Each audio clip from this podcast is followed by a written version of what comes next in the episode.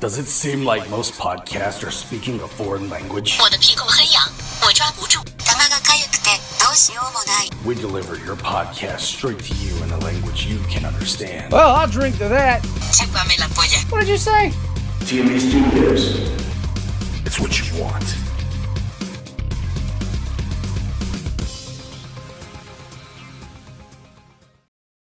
Yo, yo, this is Kid Riot, and you are listening to SWN, the Stovall Wrestling Network. Woo! Live from TMB Studios, you are now locked on to the Stovall Wrestling Network.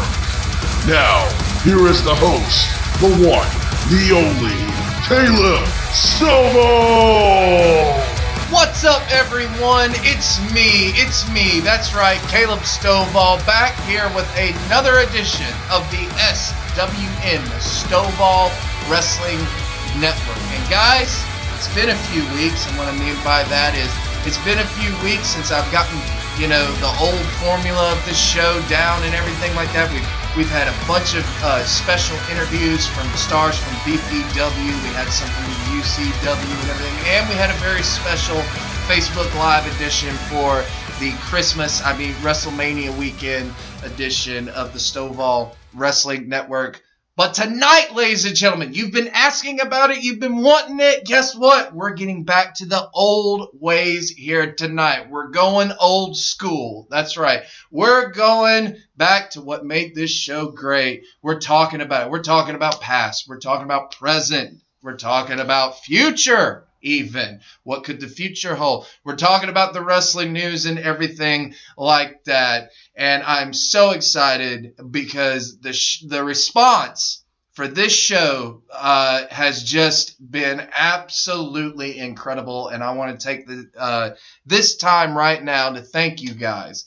Thank you so much for making this show uh, even more than what I thought it could be. I mean, I didn't think it could be even what it is right now. And you guys uh, have been tuning in, you've been listening, and you've basically been saying to me, hey, this could be even more than what you think it can be. So thank you, ladies and gentlemen. Uh, there's there's a lot of people I could thank right now, and I'll, and I'll get into that you know a little bit later on. But you know what? We're gonna get in to what to what you came to see or what you came to listen to here, and that is the Stovall Wrestling Network. And we're getting back to the old formula. And because we're getting back to the old formula, I gotta bring him in. The sirens are already blaring as he comes in. He's the one. He's the only. He's the most hated. Chris Dickens. Chris. you know what's funny about the sirens is for a minute I thought Scott Steiner was coming in to cut a fucking math promo.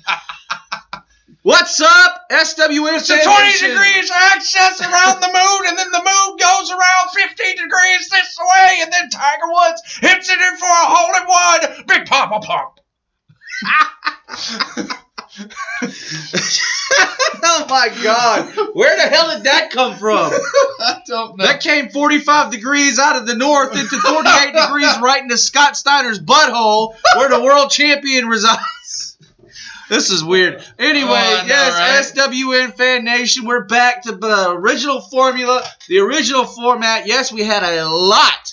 I've got a lot of special content over the past couple of weeks Yes. including from UCW, the Viral Pro interview with Joshua Hancock that shut down TMB Studios. Literally. Literally. and also rebirthed us and put us on Spotify, iTunes, and Google Play Music. Hey, I was just about to say that. So, go ahead. but yeah, and then of course, you know, straight from the Viral Pro Wrestling show itself. Yes.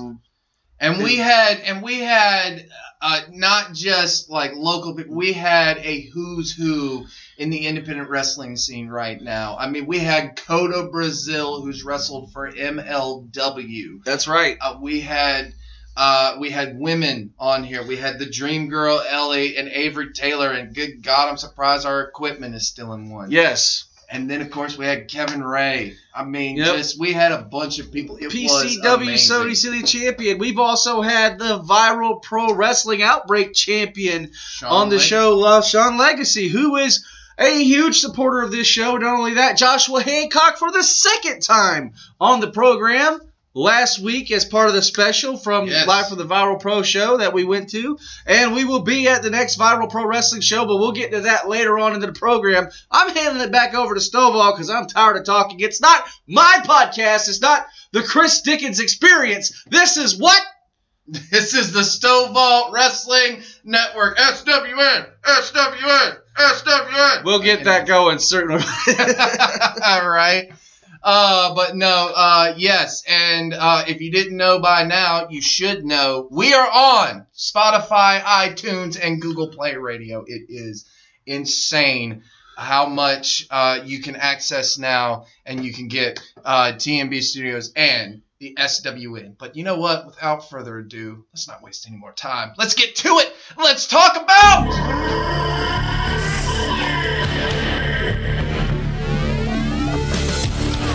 Oh man. You know what? I, I, I just got to hear it one more time. Let's talk about.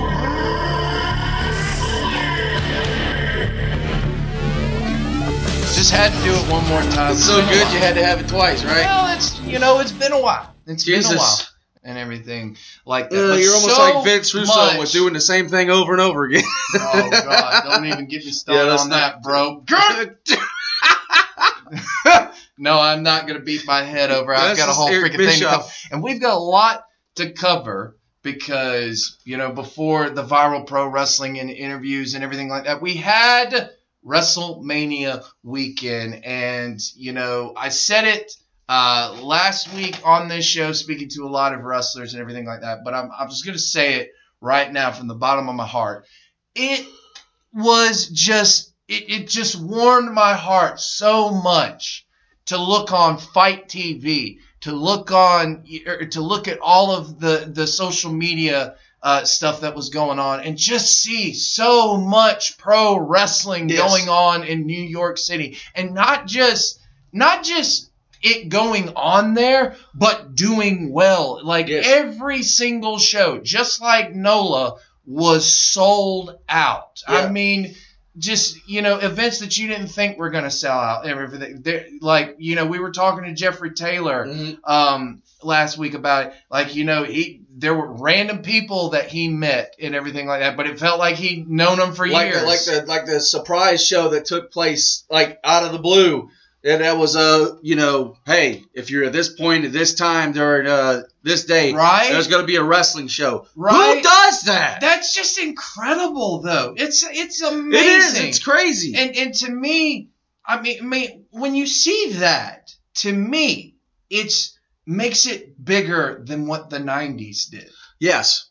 It, it just does. It might not be in terms of mainstream coverage or you know celebrity involvement or shit like that, but just in terms of fan interaction, in terms of just a uniqueness about it, like that's where that's see- where I think it's. See, in this day and age, there's so much ways of getting your media out there. Not like it was back in the 90s where you had to rely on network television to get your advertising and to get your sponsors. Yes. You don't have to do that anymore. You've got YouTube. You've got streaming services like Netflix, Hulu. FITE TV. Fight that- TV. that literally had almost every single event that was Yeah, going on so down there. these days it's not like okay, so in the '90s you had WCW, WWF, and then ECW when they Which started you could making only get on certain channels Yeah, in you- certain markets. Exactly. Now you turn on your computer or you turn on your streaming device, you pull up FITE TV, you pull up YouTube, you pull up whatever,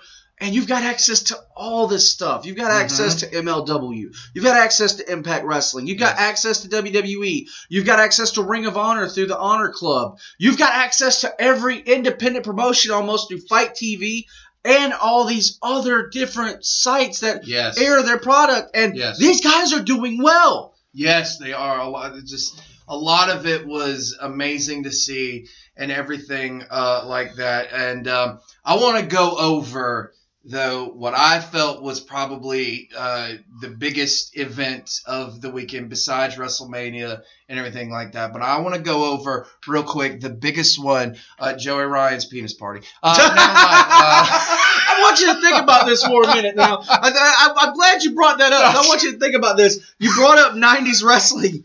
This is a guy that probably would have done well in ECW, but never would have made it anywhere else. Maybe No. WWF against Val Venis, but his gimmick would which never was on that show. a guy like Joey Ryan is so fucking huge in the wrestling world now, not because he's on any mainstream like Pronouns, publications. pal. oh my god! Oh my god! He went there. but just, just straight up. I mean, the guy's been. uh, Let's put it like this: He's been in Impact Mhm. Wrestling. Okay, he's been in New Japan. He has been on Lucha Well, Underground. no, no. He has been in Japan. I know he's been in Japan. He hasn't been in New not- Japan. No, not not New Japan. But All of those like yeah. things that you see are from this like weird. Yeah, it's it's Oh, it's a Jap. mm. I, I said he was from Japan. Oh, okay. Okay, he's, he's been Japan. in Japan, but no, uh, I mean he's been in pretty much any other promotion, and now they're talking about him possibly going to WWE. But it, it's the thing is, a guy like that never would have made it like so far. I mean, he's he, it's just blows my mind because he wasn't on any like WWE programming or anything like that, and he was on Impact when Impact was on Destination America, uh, and. yeah. And, and the only way you can see Lucha Underground is if you had that fucking channel at the time he was on there, or if you, oh, you yeah. know- um. I don't remember the name of the damn program, the channel. No, I don't. I, oh, the El Rey Network. Yeah, the it. El Rey Network. But- it was. I was trying to think. He made his popularity through the internet yes. because that is the strong point of today's wrestling. And And- here's the thing: him and Kenny and um. The Young Bucks and no, even no, no, well, well, not not not them, but but well, kind of, Kind but, of. No, uh, Kota Ibushi. Kota. Ibushi on. the thing was is that none of them were trying to make a name for themselves on the internet. That's just what ended up happening. Now is people are trying.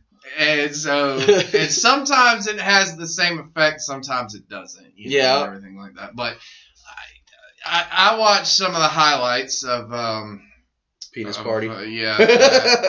you ever thought you'd say that on the Stovall Wrestling Network? well, I watched Joey Ryan's penis party. I'm sure I there were a lot of of, it. Hang You- on a you second. should Hang on. Hang on. Hang on.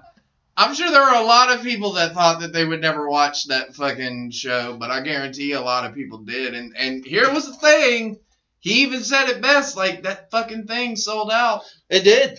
So everyone was there. Everyone was everyone was curious what it was going to be, and and and it is re fucking ridiculous as as it sounds. Um, Joey Ryan did his, you, you know, I had it all in. I can't believe I'm about to say these sentences. Um, you remember how he came out with all the dicks? Yeah. with the like white penises and shit, like Yeah. white dicks and shit like that. So he made that entrance.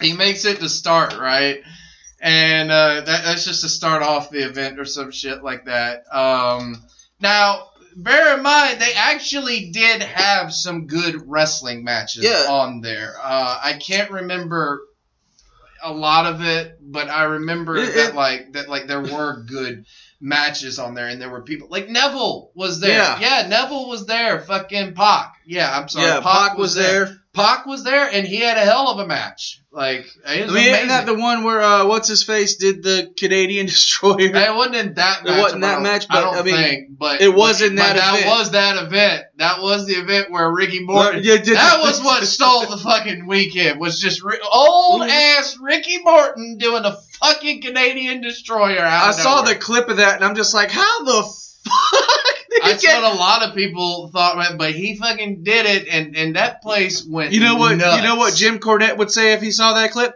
Well, it's about time Ricky Morton finally got over. oh fuck! No, uh, but that was yeah, that was cool, and the place went absolutely. Yeah, they fucking lost it because it was just oh my god, yeah. So that was great.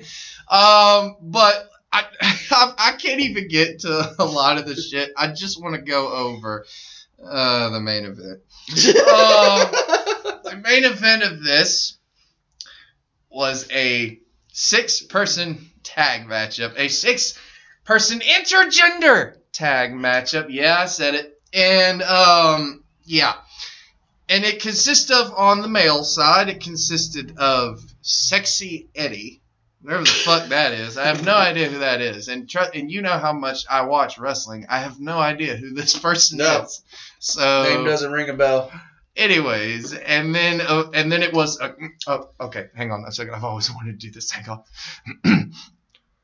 Hello, ladies. Holy shit, that sounded just like. How many times? You know the you- big Valbowski came to Joey Ryan's penis party. And he came again, or some shit like Oh, that. God. That's just something he would come up. And with. again. And again. Yeah, yeah, I can't even do it anymore. Anyways, yeah, but he came out there, he grabbed Oh, the fucking God. mic, he cut the promo and shit like that. Then Joey Ryan comes out, right? With the penises. Uh, actually, I don't think it was this time. No, it wasn't this time. Because they were saved for something better. And I'm, I'm, I'm getting to it. And, uh, okay, are you ready for this one? Oh, God. Ah, um, on the women's side, we have Session Marth Martina. I don't know who the fuck that is. Yeah, I, I, I've never heard of it. Again, I watch wrestling more than half of you So out there. So that's two people in this match. We don't know who the fuck they are. I know. Th- then, uh, uh, Scarlet Bordeaux. Oh, man. Notice, notice I can't speak right because I ain't gonna lie, dude. That woman is sexy as fuck. yes. Like her is. gimmick fits her well. Yes, very, very well. her attire. No denying that. her her attire is beautiful. Like damn, like just in that all black, like looking like a dominatrix. Mhm. Man, that's just. What were we talking about? Okay. um. Anyways, yeah. Apparently, But- we're gonna have a penis party but- here. Apparently. No, no, okay. not, yeah. Not happening. All right. But uh, anyway, keep on I'm going. gonna move on because what I'm about to say is I never thought I would say in the history of anything. but then we have the girl that broke the internet, Not once, but twice. apparently. And uh yeah. Remember when I said where did those dick guys go that were wearing the dick suit? yeah. Well, they went to go make a costume change. And what proceeded to walk down the ring was a line of ladies, I'm sorry, uh, bloody tampons.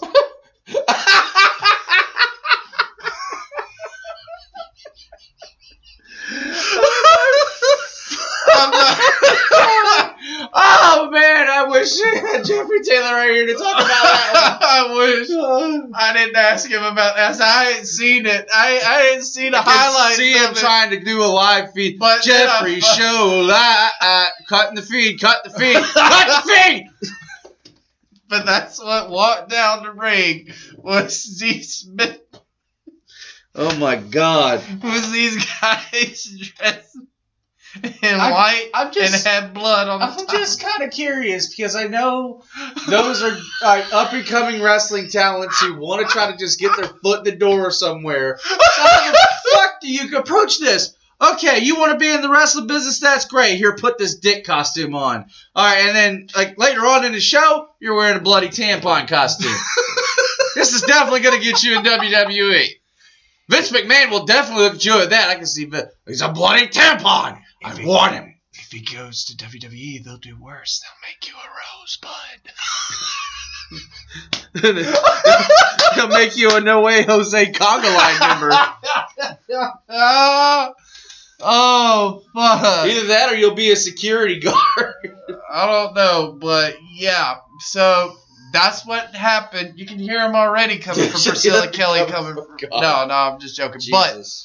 No, for real, that's what came down to the ring, and so then she comes up, and I, well, I ain't gonna lie, she pretty attractive, but it's interesting because every time I think about her, you know, and I know that she ain't gonna remember this, but when I went up to WWA four, you remember I went up there for this like week Yes. uh, training thing that I went to. Well, she was up there as well, and she was in the Wednesday class. And she was like in kind of the beginner class of where I was and everything like that. Mm-hmm. And that was the first time that I ever like locked up with a female like in the ring like that. So and like we had to do like the same spot, like we had to do the headlock takeover and everything like that.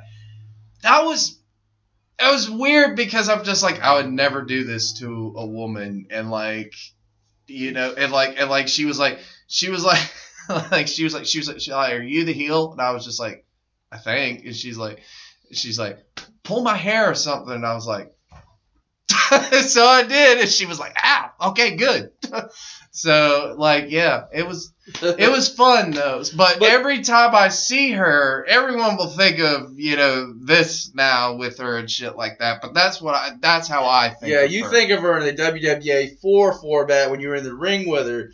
Everybody else is like, this is the bitch that shoved the tampon in someone's mouth and Which also again, puked in okay, I want to make. I want to make this point okay clear. Everyone gets on to you know like Joey Ryan, Mhm. for example, even like my thing is is everyone gets on to them for like doing these moves and shit like that. That's not who I would question after I after they came through the curtain.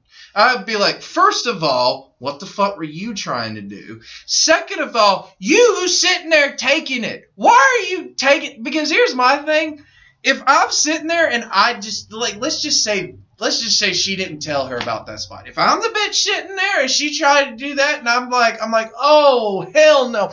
I'd just walk up. Mm-hmm. That was when like I would punch her in the face, and be like, no, That would be like You're not doing that shit. slapping Santina Marella. yeah, like that's that's just not going Yeah. to happen. But yeah, I- that's what I don't I- get is just like shot- why do you want to take yeah. it? Like, why would you take that? Like I, I can understand after the fact of up in the ante why she puked in uh, some dude's trunks. It was Joey Ryan. She puked in his trunks, wasn't it? Well, that even I questioned him. I'm like, why the fuck would you want like another girl to throw up on you like maybe that? he's into that sort of thing. Or maybe he's just like this is. well, I'm sure he is. Look at the goddamn show that was produced. I'm, just, I'm, I'm sitting there thinking the conversation I, I, I can't go over. By the way, I can't go over any fucking thing that happened in this matchup No. other than one fucking spot. That just I just went. Why? When it was when they were all in the ring and Joey Ryan was on all fours. yeah. Oh no, save it because it's gonna come out even further. Oh god. Uh, then Val Venis got on all fours and got behind him. That's all I'm gonna say. Sexy Eddie got behind him. That's all I'm gonna. That's how I'm gonna phrase it. And then uh, Priscilla Kelly got behind him. And then uh, uh, Marsh. What was that girl's name again? God Martha, knows Martha, we'll just call yeah, her Martha. Martha. Yeah, Martha. She got behind Priscilla, and then Scarlett Bordeaux got behind them. And yes, ladies and gentlemen, they formed the uh, Wrestling Human Centipede. oh wait, I think I have a picture of that on here. Or Somewhere. centipede, however you want to phrase that. I, do. do. not care. I have it. Oh my You fucking God. oh. That's fucking ridiculous. Oh, Jesus. I just, I, What I just looked I at it and went, at? "What? How the fuck do you even look at that? That's the thing. It's How like do you pay for that? how do you pay for how do you pay to go to see that shit but see you know we're sitting here brilliant. laughing at it we're sitting here laughing at it which is the point let's Yeah. let's be honest It's the point. that It's, this wrestling you know promotion that he you know bar wrestling or or just whatever you know he does it is not meant to be a a family five friendly, yeah. star family friendly classic event. It is made strictly for adults. It's wrestling to watch when you're drunk as fuck. Yeah, exactly. fucked up. There's nothing wrong with that, as far as I'm concerned. Right, Like, there is a niche like, market for it. like here's well, clearly that there is. There has been for people think that it, it that wrestling is, which obviously the WWE thinks this. This is very clear. It has been. The only time that they thought that it wasn't was in the Attitude Era, obviously. But for the most part, WWE always thinks that you have to cater just to the families, just to the things, because they're the ones buying the most tickets. They're the ones that are paying them. I'm going, no. If you look at that fucking WrestleMania crowd, half of that shit is fucking. It, it looks like a, an Avengers Endgame movie, like Jesus. fucking thing. That the series, like like that type of crowd. That's what type of crowd it is. Not comic book fans or anything, but you know, like in those Right. age groups. If you go to those comic book conventions, there's not a lot of kids walking around. No. So because so there clearly is there there is a market. Are sponsors and advertisers going to jump on that shit? No. You're not going to you're not going to get sponsors or Pornhub.com. anything.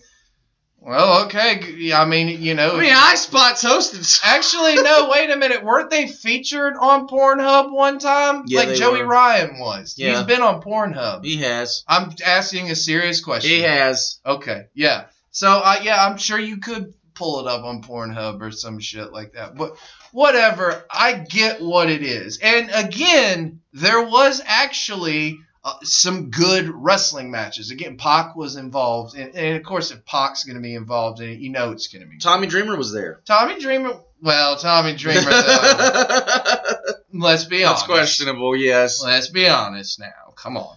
Have you seen shit in House of Hardcore? Oh, yeah, truth. Like, Or, or his famous ECW who, screw that, I'll take them both. I'll take them both. I'm hardcore. Okay. What anyway, the fuck did you just. I don't know about, about like, fuck you. Anyways. Anyways, yeah, no, okay, let's move on though, you know, uh, to Yeah. what I really wanted to talk about, which was Supercard, the G1 Supercard live from Madison Square Garden, a sold out Madison Square Garden yes. in the heart of New York City. A non WWE event would, took place in Madison Square Garden. Um, for the most part, I thought it was amazing. You Yeah. know, I, I loved it. But here's where I had problems. I know everyone is talking about that Enzo and Cass thing. I thought that was stupid. That was, was the dumbest shit I've seen. I thought that was stupid, and, and, and I got to call ROH out on that. I Yeah, that like- was I like- pointless. I was like, that was stupid. It was pointless, and it's already backfired because they're not even a part of the roster still. Like, like they were like, okay, bye, this is good. Yep. So Nobody gave a shit. yeah, So, we don't care. But the other parts that I had problems with was, you know me, Chris. What I've what I've always supported about ROH was, I've supported them with the fact of I love the fact that they have never changed their identity right. that they have gotten to where they have gotten by being pure wrestling. Yes, do they have over the top storylines and over the top characters? Well, every wrestler, even NWA had that. They had Wahoo McDaniel Yeah. and shit like that. The like Chief Wahoo McDaniel, the Road Warriors who never sold Yeah. and everything like that. So, and not sold tickets because obviously they sold tickets. Tickets, they I'm talking, sold a wrestling yeah, move. yeah, they never sold move. They were like one of the first tag teams to like never sell a damn thing anyone did and everything like that. So you can't say that you know like well they've always done it pure wrestling, but ROH for the most part has kept their identity. They've never been too extreme. They've never been this. They've all it's they've always made it clear that hey, you're going to see wrestling. Right. That is what you are going to see. And if you don't like that, then you shouldn't watch this. yeah. But with this event, I really felt like they lost their identity in some ways. Not Right. not not lost it completely or anything like that. Like I'm not saying that like oh their identities you know destroyed or anything like that. But I'm saying like I didn't think that we got the ROH that I thought we should have got Right. on their side of the card. Now New Japan was straight New Japan. I mean Yeah. you had the fucking Their shit's always over the top. New Japan. Well, is. uh, they- that's what it's supposed to be. Well, they're over the top, but they, you know, they still kept to their, Yeah. you know, stuff and everything like that. But I really felt like our because okay, I did not think that the main event of this should have been a triple threat ladder matchup. No, I agree with that. I felt like it should have been a one-on-one matchup for the ROH World Championship, and it should have been Jay Lethal versus Matt Taven. I love Marty Scurll. Everyone loves Marty Scurll, but Taven and Lethal, that was where that money was Yeah, in that feud. That should have been the moneymaker right there, and it shouldn't have been what it was. It should have been a, a one-on-one match. It should have been straight mano a mano, no specialty, no none of that shit. It should have been just that, and that's not what we got. What we got was entertaining. Don't get me wrong. I, yeah, I, I thought it was a good matchup, and I thought, and even the way that it ended, I thought was Right. was brilliant. You know, hit him with the belt, and he falls down. You know, that that was great. And J- Lethal took that like a champ, man. Mhm. Like, so I like the way that it ended, but I'm saying I just would never have booked it that way. I would have, I would have done the time limit draw that they did at the 17th anniversary, but then I would have I would have had it to where Taven and Lethal have a rematch and it's two out of three falls. right. It should have. That should have been it. Two or three honestly. two out of three falls or just hell, you know. It, it shouldn't have been a gimmick match because that Exactly. it almost takes away from what Ring of Honor is. And That's exactly what I thought. Wrestling. That's And- exactly and, you what I throw thought. it in a ladder match, which is made popular with WWE to start with, Yes. where it originated. yes. So all of a sudden you're jumping to the WWE style of match, which doesn't need to happen. You don't need the gimmick. Your gimmick is the fucking world title. yeah. That's what for real. people are there for. They want to see a person go for the title. Exactly. And, and granted, you did that, but and like I said, it was entertaining. And you I- said the end was great. and I felt like if I felt like with that, if that had been the main event, they would have closed out the show with ROH. But instead, it wasn't a one-on-one matchup, and they need, and so they went with New Japan. I felt like Yeah. I don't now. I could be completely wrong, but that's the way I felt. Um, one of the best psychology matches though that I felt was on the card was Zack Sabre Jr.'s match yeah. because he completely dominated it. Like it was, it, it was where he actually showed like where his style of wrestling comes into Right. play. And Zack Sabre Jr. While yeah, he's very you know like he would never, you would never believe he could fucking win against Batista or someone like that. But the way that he manipulates the joints and everything like that, or, or you know, does all that like that's what makes him like so believable and shit like that. I definitely thought that one. Obviously, I think the match of the year so far will go to fucking uh Naito and Kota Ibushi because yeah. good God Jesus. Almighty, they were they just killed each They other. They were every fucking where. they just killed each other. But that matchup was so fucking good. It was Yeah. it wasn't even funny and everything And- like that. Yeah, but we were talking about uh, before we even got on the program. We were talking about the Women of Honor match, and um, Yeah. Um. Well, the matchup I thought was you know it was okay. It was. I mean, it's a um, women's match. It's a decent match. yeah, for what it especially with especially with women who are not that well experienced. Right. Um. I'll say this though, it should have been illegal what Kelly Klein was wearing. Yeah, she was uh, looking fine. dude she has some curve on her like like you know she's not that like you know uh i guess Your diva figure yeah. or something like that but damn man like she just cute and just Yep. and, and that outfit that she was wearing oh my god anyway And she ended up winning the uh, Women of Honors championship. Yes she did and that was cool and then the, all of the eyes were drawn to the uh Entranceway. yeah the entrance way. As mine were. i'm sure i'm sure yours were Yep. you fucking Hey. anyways but and two figures that we have seen and i couldn't figure out whether or not i was watching roh or i was watching tna impact Yeah. This is where it threw me off a bit too. but angelina love and velvet sky come down and they join with mandy rose and they now create this faction i guess called the allure because the beautiful people were already taken and Yeah. um, so they come down and they do that. Now, here's where it can work and where it might not work. It might not work because we've already seen this technically from Yeah. Impact and everything like that. Now, how it could work though is we haven't seen that in ROH where the women of honor. That's what a lot of people say. They're like, they're like, we want to get behind the women of honor and stuff like that, and you want to get behind women's wrestling. The problem is, is that ROH is now trying to catch up with the women uh, in their division Yeah, they really are. and they don't have anybody. So they so they can't make those awesome storylines or anything like that with women and all that stuff. So they they I think with this type of story, it could help them in elevating the division. Yeah. Might get a little bit eyeballs on it. Yeah. It might get people interested in it. Got my eyeballs on it. Well, I'm sure probably not in the way though that Hey, they it's want. Velvet Sky. I don't give a shit.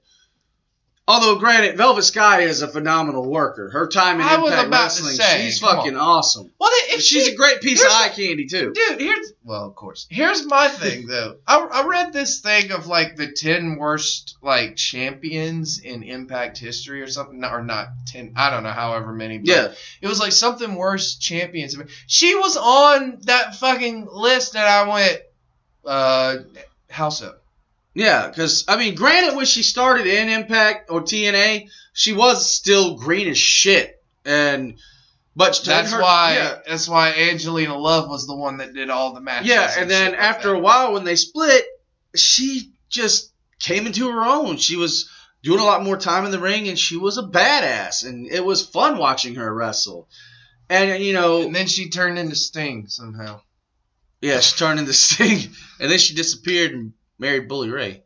yeah something like that well How the fuck, Bully? I don't know. But yeah, so the allure has come to ROH and Yeah. everything like that. So nah, I'm, it could work and it might not work. We'll have to keep our eyes on it. We'll we'll see what they do with it uh, and everything like that. And just you know, one more, I guess, final thought on the whole uh, WrestleMania uh, weekend and everything like that. Uh, I, I can't go over every single event because, quite honestly, I didn't have time to watch every single event Yeah. that there was uh, on there uh, and everything like that. We are going to cover NXT and uh, WrestleMania uh, when we cover WWE here in just a little bit. Uh, but just as a final thought on all of that we could just congratulations to every single uh, man and woman that busted your ass out there and that showed your that was able to go out there show your craft and just show that you're a worker. Uh, remember one thing guys uh, all of this success that wrestling is having and everything it does not happen without each and every one of you. Now fuck the promoters and all that shit the, they can have all the promoters that they want to down there and all that. It happens with you. It happens with the people in the ring. It happens. You are the guys and girls that make this all possible for wrestling right now to be where it's at. Not the promoters, not anybody like that. It is you, the workers. So. And then on top of that, it is also the fans who are behind the workers yes. who make it. Don't Well, ever forget I was that. gonna say that, but I was gonna say though. First, you gotta have the. you got to have workers. the workers. and Without the workers being entertaining, there would be no fans to come and watch them. exactly. So yeah. Exactly. So it, it, it all starts there uh, and everything like that. And you saw a great example of that uh, this past week, or not this past weekend, but the WrestleMania weekend. You Yes. saw that with everything that was going on in New York. And I can't wait to see what brings in Tampa, Florida next year. yes, And will I be there? You never know.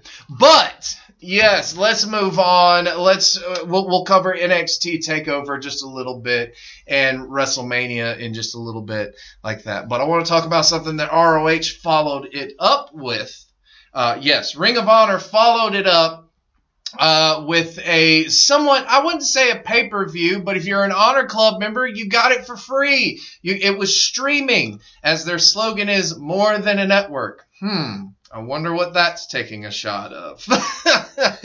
but anyways, yeah, it was called Masters of the Craft. And of course, this happened on Masters Week, so why not? Let's call it Masters of the Craft. And that is what ROH prides itself on is being masters of the ring, being masters of their craft and everything like and that's why I felt like in just some instances, Chris, that that was where ROH, you know, kind of went a little bit wrong. Yeah, I like mean, just in general, looking at you know what we saw at G1 Supercard, they should have kept with the style that they had, and and I don't understand, Caleb. You know, like we were talking about why they wanted to add the gimmick match or why they had to do. You know, certain things that they did that were almost WWE esque or even like TNA style of wrestling ECW. or ECW. It Ring of Honor has always been about just that. Honor, wrestling, the code of Yeah. honor. Yeah. And that's what made it special. That's what made it what it was. We don't need, we didn't need all that bullshit. We didn't need all the gimmicky shit. We we got what we came to see. Two guys or two girls going at it head to head for a championship to be the best of the best. Yeah, and I don't really like triple threat matches. A No, lot they, I think time. they suck nuts. Like I just I I don't know. To me, that's just not. I I like them sometimes if it just goes so well with the story and Mhm. everything like that. But I don't know. To me, it just this one just felt thrown together. Yeah, it Um, just But you know, I guess that's just the way that they wanted it uh, worked out, or maybe they had to do it that way. I don't know, but Or maybe they booked it the last fucking minute. Maybe I you know I like I said I don't know you know we'll never know the answer to that but uh, it is what it is and I mean the event was still good because a lot of people still liked it. So you know I guess that's all you can ask for at the, at the end of the day but I just really felt like I would have wanted to see a one-on-one ROH world title matchup after everything that that title has been through to get to where it is today and everything like that. I just really felt like that was what we should have gotten. But right.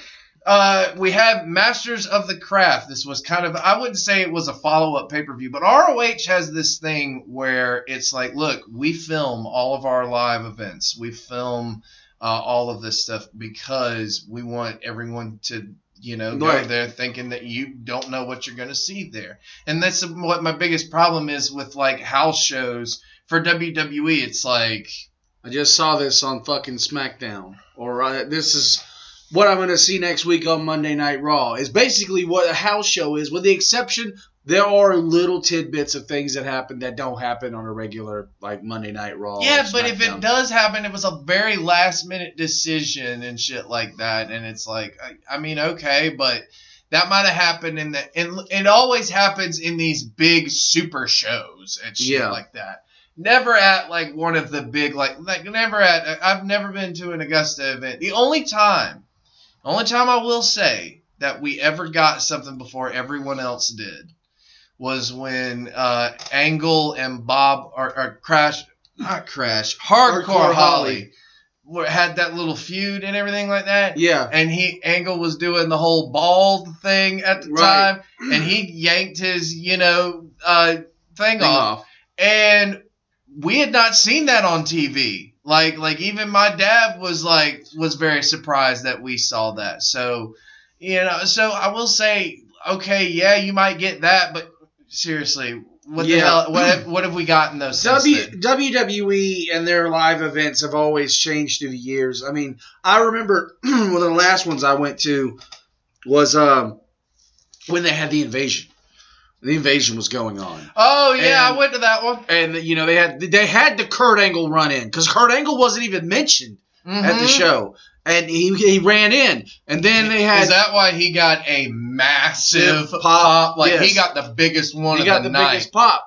And then, of course, there was other run-ins as well throughout the evening, and it was something special. It meant something. Uh, or my first one I ever went to was The Rock was live in person at you know this uh, uh, James Brown Arena. It was a Civic Center. Well, that was when they were firing on all cylinders. Yeah, still, they were even still after going. the purchase of you yeah. know- But the thing is, is that now it's just And Well- we didn't have the and we didn't have the invasion pay per view yet. No, we didn't. That was just when they were allowing WCW matches and stuff like that. Right, stuff but like this that. was the last, the very last WWE live event ever to, and I'll never go to another one again as long as I live. I, I mean, I probably want my niece and nephew to go see one live, and never see one live, but I personally don't give a shit about it because it's just practice for the wrestlers. yeah, That's it what it is. I want you to be perfect on television, so you're gonna do this match in every single fucking town until we film. And that's what it is. And even after the fact, you're gonna do this. Yeah, but to me, I just don't see why they're still doing this because it's like I clearly not many people are coming to these. No, nobody gets. And you're using up the wrestlers. Yeah. So it's pointless. But Ring of Honor, the way they do it, and, and even, you know, with some of the other uh, wrestling promotions, well, Ring of Honor does it best. They film everything, and you get to see it, and it's different, and it's, They even filmed everything like back in the day when they had nothing. yeah, it's just they built their library up. It was smart.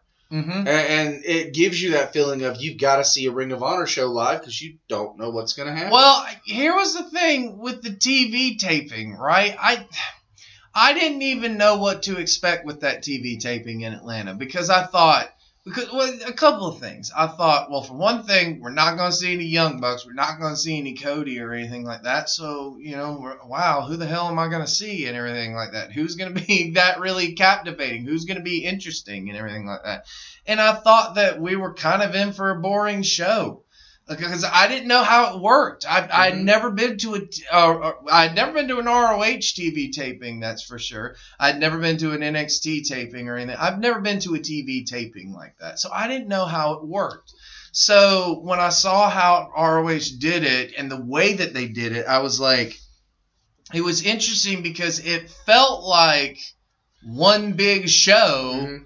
but it was a TV taping. You know, like they taped like four episodes basically, but we didn't even realize it. right. So I- that that's really interesting to me, like how they do things uh, and everything like that. But Yeah. I, and and I, my thing is with WWE, you have a network. Yeah.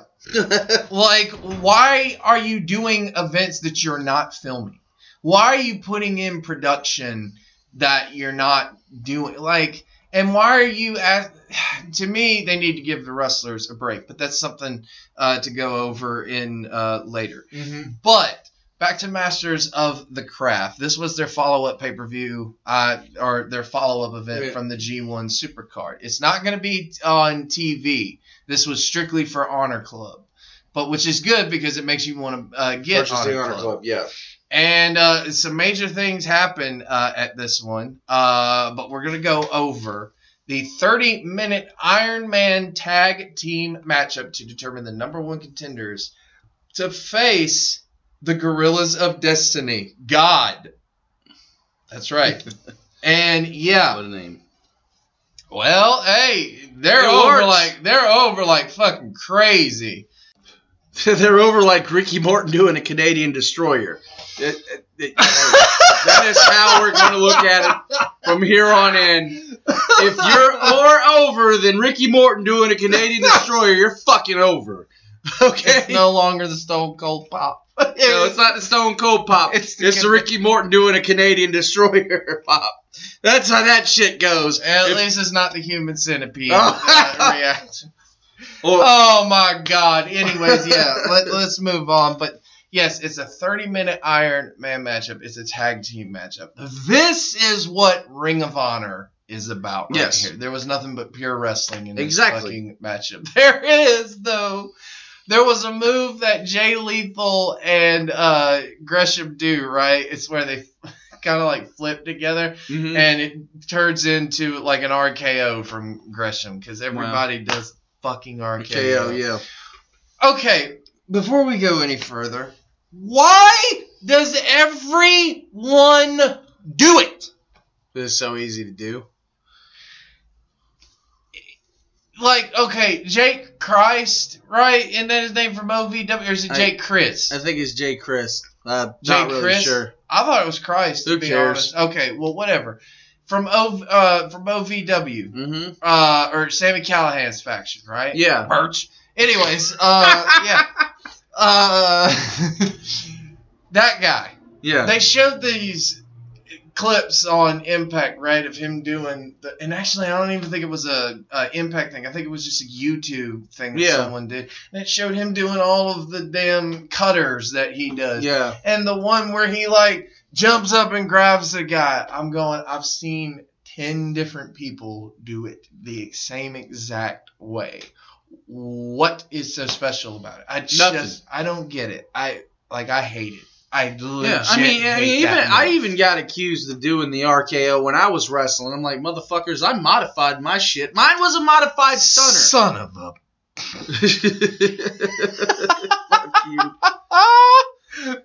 But mine was a modified stunner. I, I, I made the intention to uh, to hook the arm as I dropped because it was like no protection for them. They were caught, almost like a you know like they got caught by the fucking uh like cat or something. They had no way to fight. But I got accused of doing an RKO, and I'm like, motherfucker, it's not an RKO. Yeah, it almost came out. You hear him almost come out. And I, I'm holding him back because it's not time for him yet. Shut the fuck up. You're not coming out right now. Okay, well Dude, then I'll, the I'll help up. you move. Shut on. the fuck up, Chris Dickens! Damn it!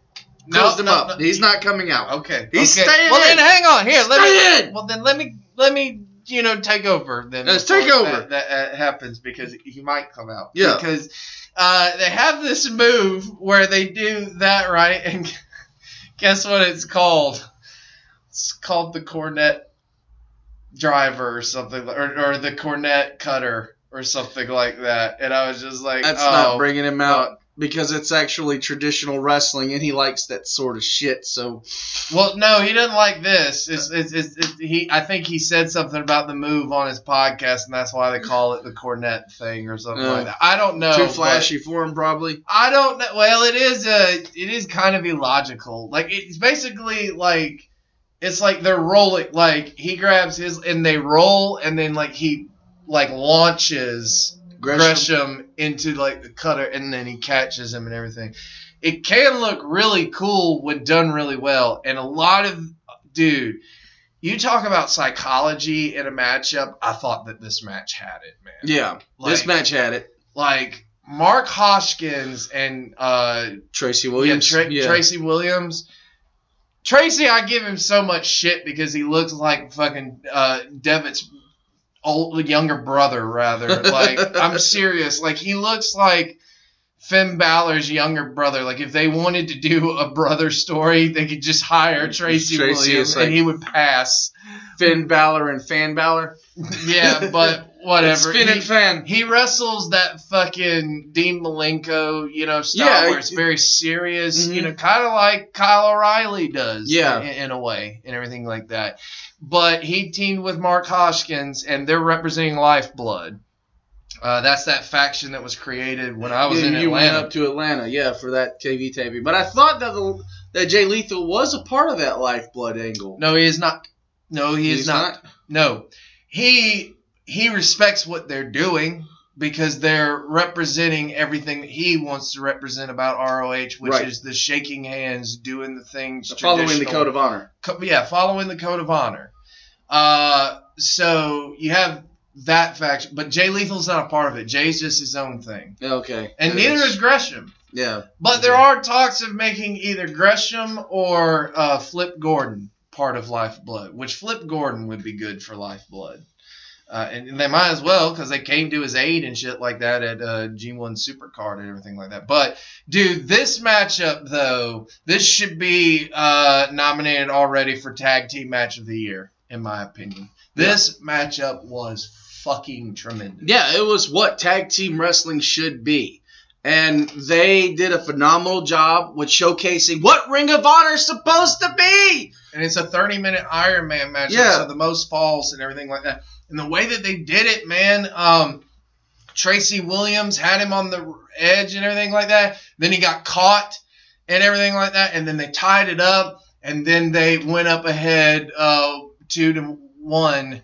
Uh, going into the final minute and everything like that. Oh man, it was just, Yeah, it was, it was fucking awesome. awesome. I loved uh, this match. If if you don't watch anything else from this event, I'd just say watch this Mhm. matchup. This just was amazing. I loved it. This was what I felt like they should have put on at G1 Supercard. Yeah. Obviously, because of time constraints, we weren't going to get you know No. a 30 minute Ironman match. That's fine. but they could have had a regular old tag team. Exactly. They could have just had one of these styles of matchups. But it is what it is, you know. Um, and we got it here, so it Yep. was great. And it's So- great if you're an Honor Club member. I'm telling you, man, I like the Honor Club more than I do the WWE Network. But I'm just not that much of a fan of WWE right, now, I Right. guess. But as So, you can tell, yeah. but. Uh, yeah, let's move on though to a matchup that wasn't advertised but ended up happening because of uh, Nick Aldis, the NWA champion, was in the house and he's been on uh, commentary for a little while hmm and stuff like that. And he was there with Colt Cabana and Ian Riccaboni. By the way, before we go on, what do you think of Ian Riccaboni from what you've heard? I don't really have too much of an issue with him. Just, He kind of reminds me of uh, Mauro Ranallo in the fact of he will say some really interesting Yeah. and random shit. Like speaking. I'm of, not joking. He said this uh, when they were like rolling around in the ring. I'm not joking. Ian Riccaboni, and he's forever my hero for saying this. He goes, he goes, like the great Fred Durst says, they're rolling, rolling all over the ring. Oh my God. I wish I could have heard that. That is the greatest scam quote of all time. You can on fucking No, uh, Honor Club. on Honor Club, and actually, I don't even know if it was on that. of- It might have been on the new episode of Ring And of Honor. speaking I'm of gonna have to Paulo show you Ranallo. I know we're not in the WWE segment yet, but I saw something on kayfabe news. And, and if y'all don't know what kayfabe news is, it's fake fucking news. Okay, everybody should know that. If you don't, you're a dumbass. I don't know. Some people post that shit like they think Like, it's they real. think it's real, but they had an article. Ranallo Ranallo, he was suspended because he gave too many shouts out to family members, always shouting out to his mama. I saw that and I just busted out fucking laughing. Because every time you see him on fucking that's Mamma Mia! like, oh my god, that's the greatest fucking article Mamma in the history of fucking yeah. But I just had to share that because that's just like I, I remember seeing that and you brought him up, so I was like, that's fucking great. I remembered seeing that and it was amazing. I got a laugh out of that one, and apparently Yeah. you just did too, and probably everybody else. Somebody's probably done spit like drink out or something listening to this I'm podcast about sure. I'm sure they have, but But but anyway, back to the Nick but Aldis. Ian Riccaboni, though, uh, what do you think of him though? For real? yeah, I like him. I think he's a really I good think he's got a good yeah, he does. I, you know, he does do that though. You know, making corny lines, kind of like Mike Like me? Adam, like Mike Adamle used to do. Well, Jeff Harvey. No, I wouldn't even say that. It's more like like one time he's like like someone jumped up to the outside, gave him a forearm and everything, and he was like, "Oh, Mama said knock you out." like, I can't. You can only I win just- so many, can't- okay? I can't do it. I just I can't do It's that. the thing, and, and and I know this very well. Like I just made that whole corny thing about being over like, like Ricky Morton and doing a Canadian Destroyer. Okay, you got a kick out of that one, but I'll probably make another fucking corny line later on in the show, and you'll be like, sure you will. "That wasn't fucking funny, Dickens." And, and sure it will. happens. You win some, you lose some. But at, at least you tried, so that's what matters. Well, I'm not going to take it. it away from him. That in fact, I probably would have said something worse than that. I'll Oh, probably be like, no, "Oh, and pop goes the weasel," or something like that, or something. It, it would have been something stupid, but at least he thought about that. Yeah. Anyways, at least it wasn't Jamaica be crazy, and who who didn't think of that? Oh who who? god! I, I felt like they should have let Mike Adamle come in at WrestleMania just to do the final call, just to be like, Jamaica be crazy, Kobe. Wouldn't work now.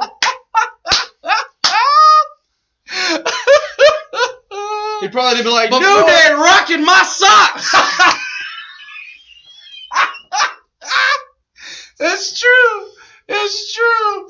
But in all in all due respect though to Mike Adamle, I hope he's doing well because last I heard uh, he's having you know um, some brain I think uh, problems Yeah. and everything like that. So he's having uh, some health problems. Uh, so I do hope he's doing well and everything. Yeah. And you know we have those great memories of him. I know people make fun of him and stuff like that, but at least he gave us good memories. And hey, you're still talking about him. So yeah. Well, obviously, he didn't do it on obviously, accident. yeah, obviously he was kind of a success story if you think about it. Mm-hmm. It In, was a cer- short in time. certain ways and everything like that. But uh yeah, going back to Masters of the Craft though, on commentary though as well was Colt Cabana.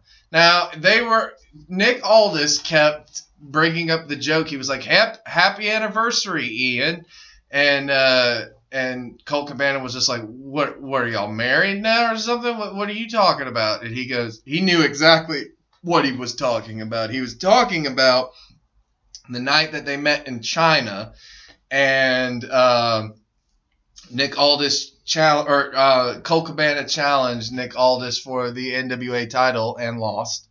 And so, yeah, that was like a matchup that happened in China. Mhm. And uh, Nick Aldis kept reminding him about that. And he was just like, you know what? I'm tired of this. Like, I I never actually got my rematch and everything like that. So, you know, uh, how, how about a rematch tonight and everything? So Nick Aldis was like, you know what? You got it. So he walks to the back and everything. So we have an NWA title matchup.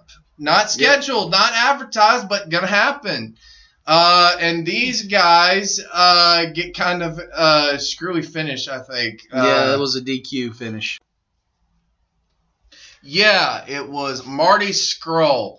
Marty Scurll came down because they've got the Crockett Cup, which we're going to talk about in just a few minutes here. Mhm. But Marty Scurll came down to the ring to fuck with Nick Aldis and Yeah. tried to steal the belt like he did, you know, the ROH title Yeah. and shit like that.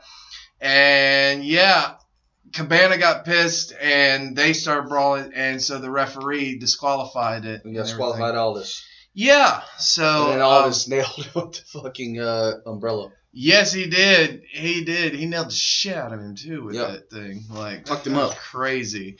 And then of course he had that. God, that woman, Camille. Like, I mean, she is something else. I don't know what she can do, if anything, but that's that's an interesting relationship there. That's all I'm gonna say. Yeah. Uh, you know, so interesting. But that matchup was was pretty good. I thought. Uh, you know, and Cabana still shows that he's very entertaining still Mhm. as a as a wrestler. Yeah, it's, So- good to see the NWA World Heavyweight Championship actually being treated as prestigious as it should be instead of being treated like a fucking joke like it was years ago. right? But hey, well, now with TNA, With TNA, it was good, but then when Christian Cage got it, he's just like, I ain't fucking doing the rules, and then it, that's when it went into obscurity. yeah, I, I'm glad to see, you know, that Billy Corgan is actually doing a great job as, you know, the guy who runs NWA and making this title as prestigious as it once was back in the late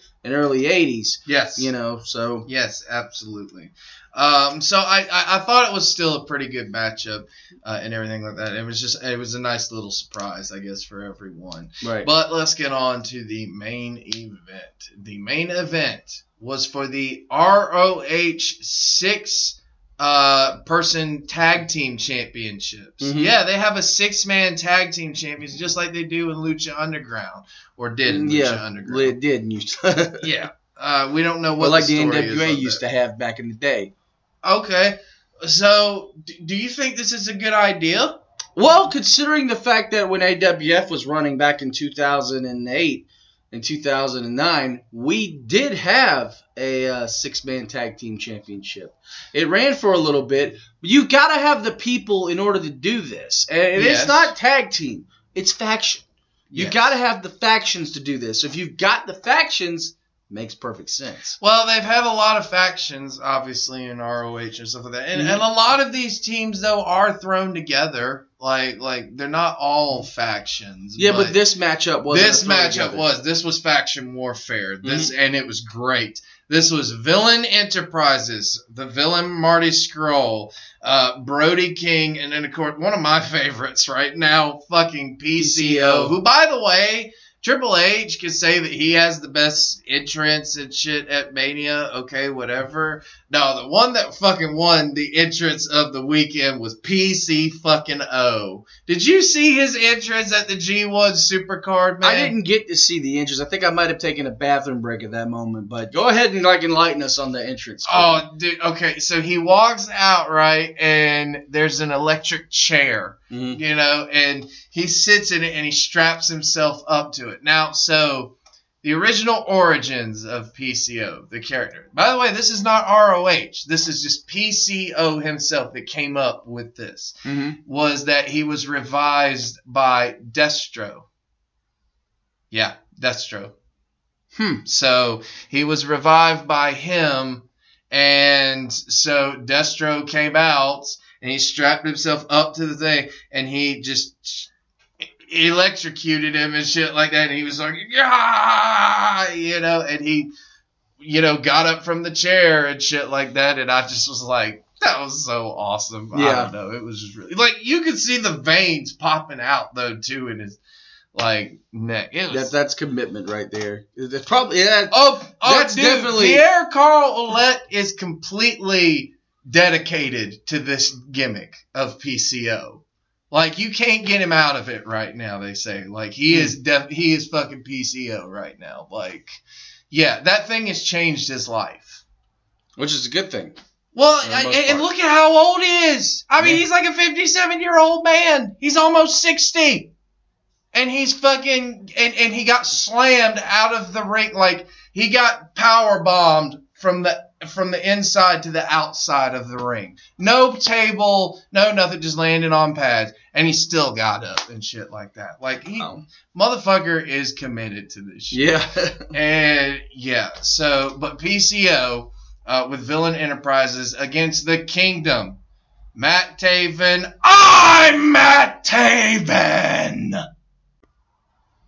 And his two other people. Too committed to that one. His two other people, uh, Vinny Marseglia and TK O'Ryan. Yeah. Yeah.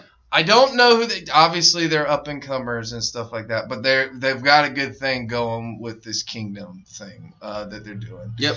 Um, and Marty Scurll gets on the mic and says, "Hey, I don't think these people want to see just a regular six man tag with what we've been going through. They want to see a Columbus street fight." And Well, I'm kind of like, well, I actually wanted to see that myself, so I'm like, oh, yeah, Yeah, I'm cool Go ahead. as well. And uh yeah, so they fucking they do uh they do that and this matchup was just insane. Yeah. Uh but it was so cool. It was so much fun. I loved it and I've I've loved the story between them, you know, who's the better faction and everything like that. Uh, but the ending is what everyone was talking about because PCO hits the moonsault on I'm Matt Taven and pins the Matt ROH Taven, wow. World Cha- the ROH World Champion. So PCO is now in line for the ROH World Champion. Wow. That's crazy. Yeah, he's gonna challenge him next. I forget what event it's gonna be. Go to roh.com if you want to find out more, or rohwrestling.com. That's what it used to be is roh.com, but rohwrestling.com to find out all the info and stuff like that, and to watch Master of the Craft because it was Mhm. great. And there's another matchup that I wanted to go over, and I saved it for last because this matchup just had my jaw drop to the fucking floor, which was a fatal four-way matchup between. Okay, are y'all just are y'all ready for this? I don't think you're I ready. don't think they're ready. I don't think- Flip Gordon, Mm-hmm. PJ Black, Yep. the Darewolf, Bandito, Mm-hmm. and are you ready for it? Caristico. And yes, that is the original Sin Cara. Mr. Botch himself. Yeah, except yeah, except in this He- matchup he doesn't botch because he's in his own element. Yeah, WWE they didn't do a good job of explaining that to him or something. Or maybe just you didn't do a good job at your job at yourself, I guess. I guess. I don't know, man, Vince. You have such great ass. what the fuck is that supposed to be? You're kidding me, right? No, I'm not, because it sounds like every fucking stooge and loony that Vince has backstage. So then it's obviously John Laurinaitis. Oh, God. So that was.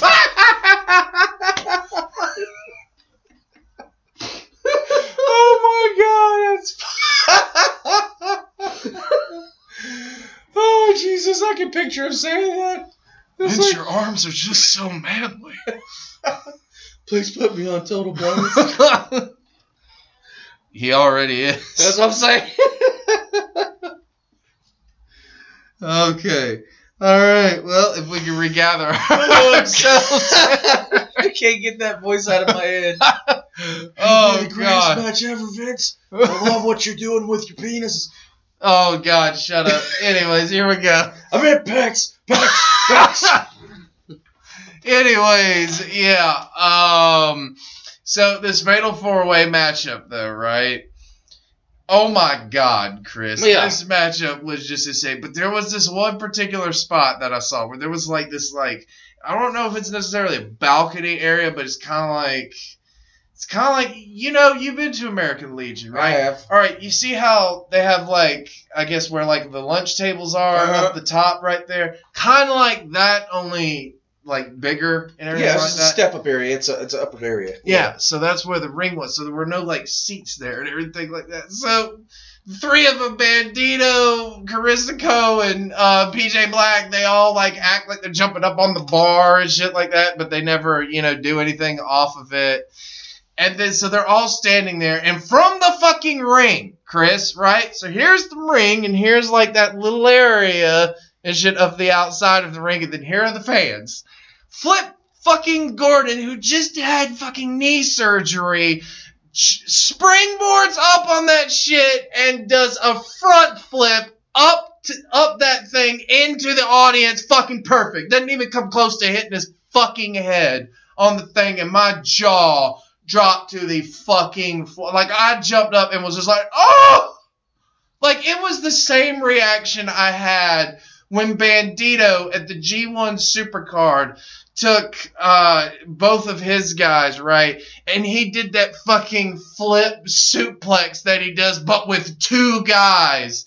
And, Damn. and like, did that shit, and I, I lost my shit. Same thing here, man. This was just insane. Yeah, it just I don't even think insane describes it.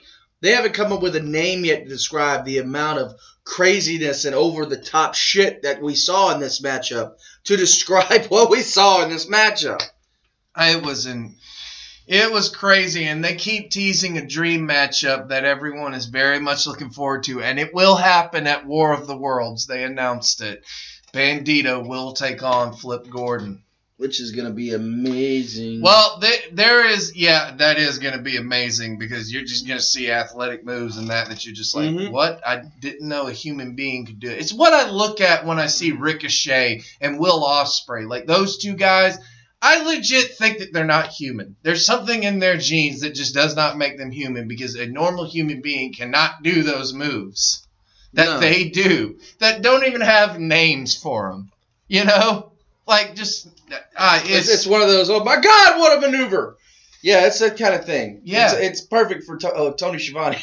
It really is because he can be like, no, generally fans, I don't know what you call this because there is no name for it yet. There's no name for this move, but I'm just gonna say It's it like- was amazing. it was like when I saw um Saeed Al Sabah Yeah, uh like for the first time. Like I was like, oh my god! Like on commentary, I generally and Treehouse Lee, I generally was like sitting there going. I do not know what to call this, fans. Like, I don't know what he just did, but it was insane what he just yeah, did. And that's what this match was. Uh, just, incredible. insanity. But Bandito versus Flip Gordon. That matchup was teased when I was in Atlanta. And they had that 10 or we had that 10 man tag Yeah, or 8 man tag, I think. I, one or the other. yeah, it was actually I think a 10 man, but yeah, we had that in Atlanta. And you had that moment where they tagged in Bandito. The crowd was chanting for him and everything like that. So they they were chanting Bandito. He finally gets tagged in, and then everybody went flip, flip, flip, flip, and then so he got tagged in, And the crowd, like when he got when they got tagged in, they didn't even lock up. The crowd was like, "This is awesome!" And so the and so like the guys just looked at each other and they all like dropped to the floor and were just like, Yeah. just just have at it for a little bit here, Yeah. guys. Take the floor, basically. Like they all dropped to the floor. So that's gonna be an insane matchup yeah. Because yeah, I, I you know I'm pretty sure that that matchup could have happened at G1 Supercard. The problem was they didn't know if they were gonna have Flip Gordon. Right. So, uh, but it's gonna happen, and I can't wait. Um, this Chris though, I like this was a good follow up. I thought to the G1 Supercard. Yeah, it actually took what Ring of Honor, you know, is, and it, it- they showcased it. What they should have done at G1 Supercard for the most part, but this was. I mean, I can understand what they were doing. They were on a bigger platform. They were trying to do things. And just They felt like they had to conform. They had to conform, but you know, maybe people got in their ears. I don't know. You know, I, I again, what they didn't, what they presented wasn't bad. You know, like like like we're making it seem like it was bad and everything like that, but it wasn't bad. It was still good. it was good, but it wasn't. it's just I felt like when you know you talk about ROH, I just don't think of extreme stuff like that. No. everything like that. I thought I think wrestling, which is what you should think. Um, but we'll see where it goes. Um, I thought this I thought this event though was awesome, and uh, I recommend it for everyone. Wouldn't you? I do. I recommend it for every single person. If you're a wrestling fan, you need to check out Masters of the Craft. It was a tremendous event. I a like lot it. of great wrestling in it. It didn't even go over everything. So True. you definitely need to watch it. I didn't. it's I just went over like like the really good event, thing. yes. If nothing else, you need to go watch that Fatal Yeah, Four yeah, Way the Fatal match. Four Way match. and the tw- and the the thirty 30 minute minute Iron Iron Man Man. match, uh, the tag matchup. Because you, how many times do you see a tag matchup that's an Iron Man matchup? You don't. It's very rare. Yeah, so I mean th- that was different, and I'm telling you, those two matches were worth the watch. And of course, the six man tag, uh, that was just fun. You know, that was just fun. Yep. Uh, but let's move on because ROH has another event that's coming up that will actually be happening uh, as we are recording this. So we'll have to go over it on next week's uh, podcast. But it is the Crockett Cup. That's right, the Crockett Cup is coming back, and it's in where?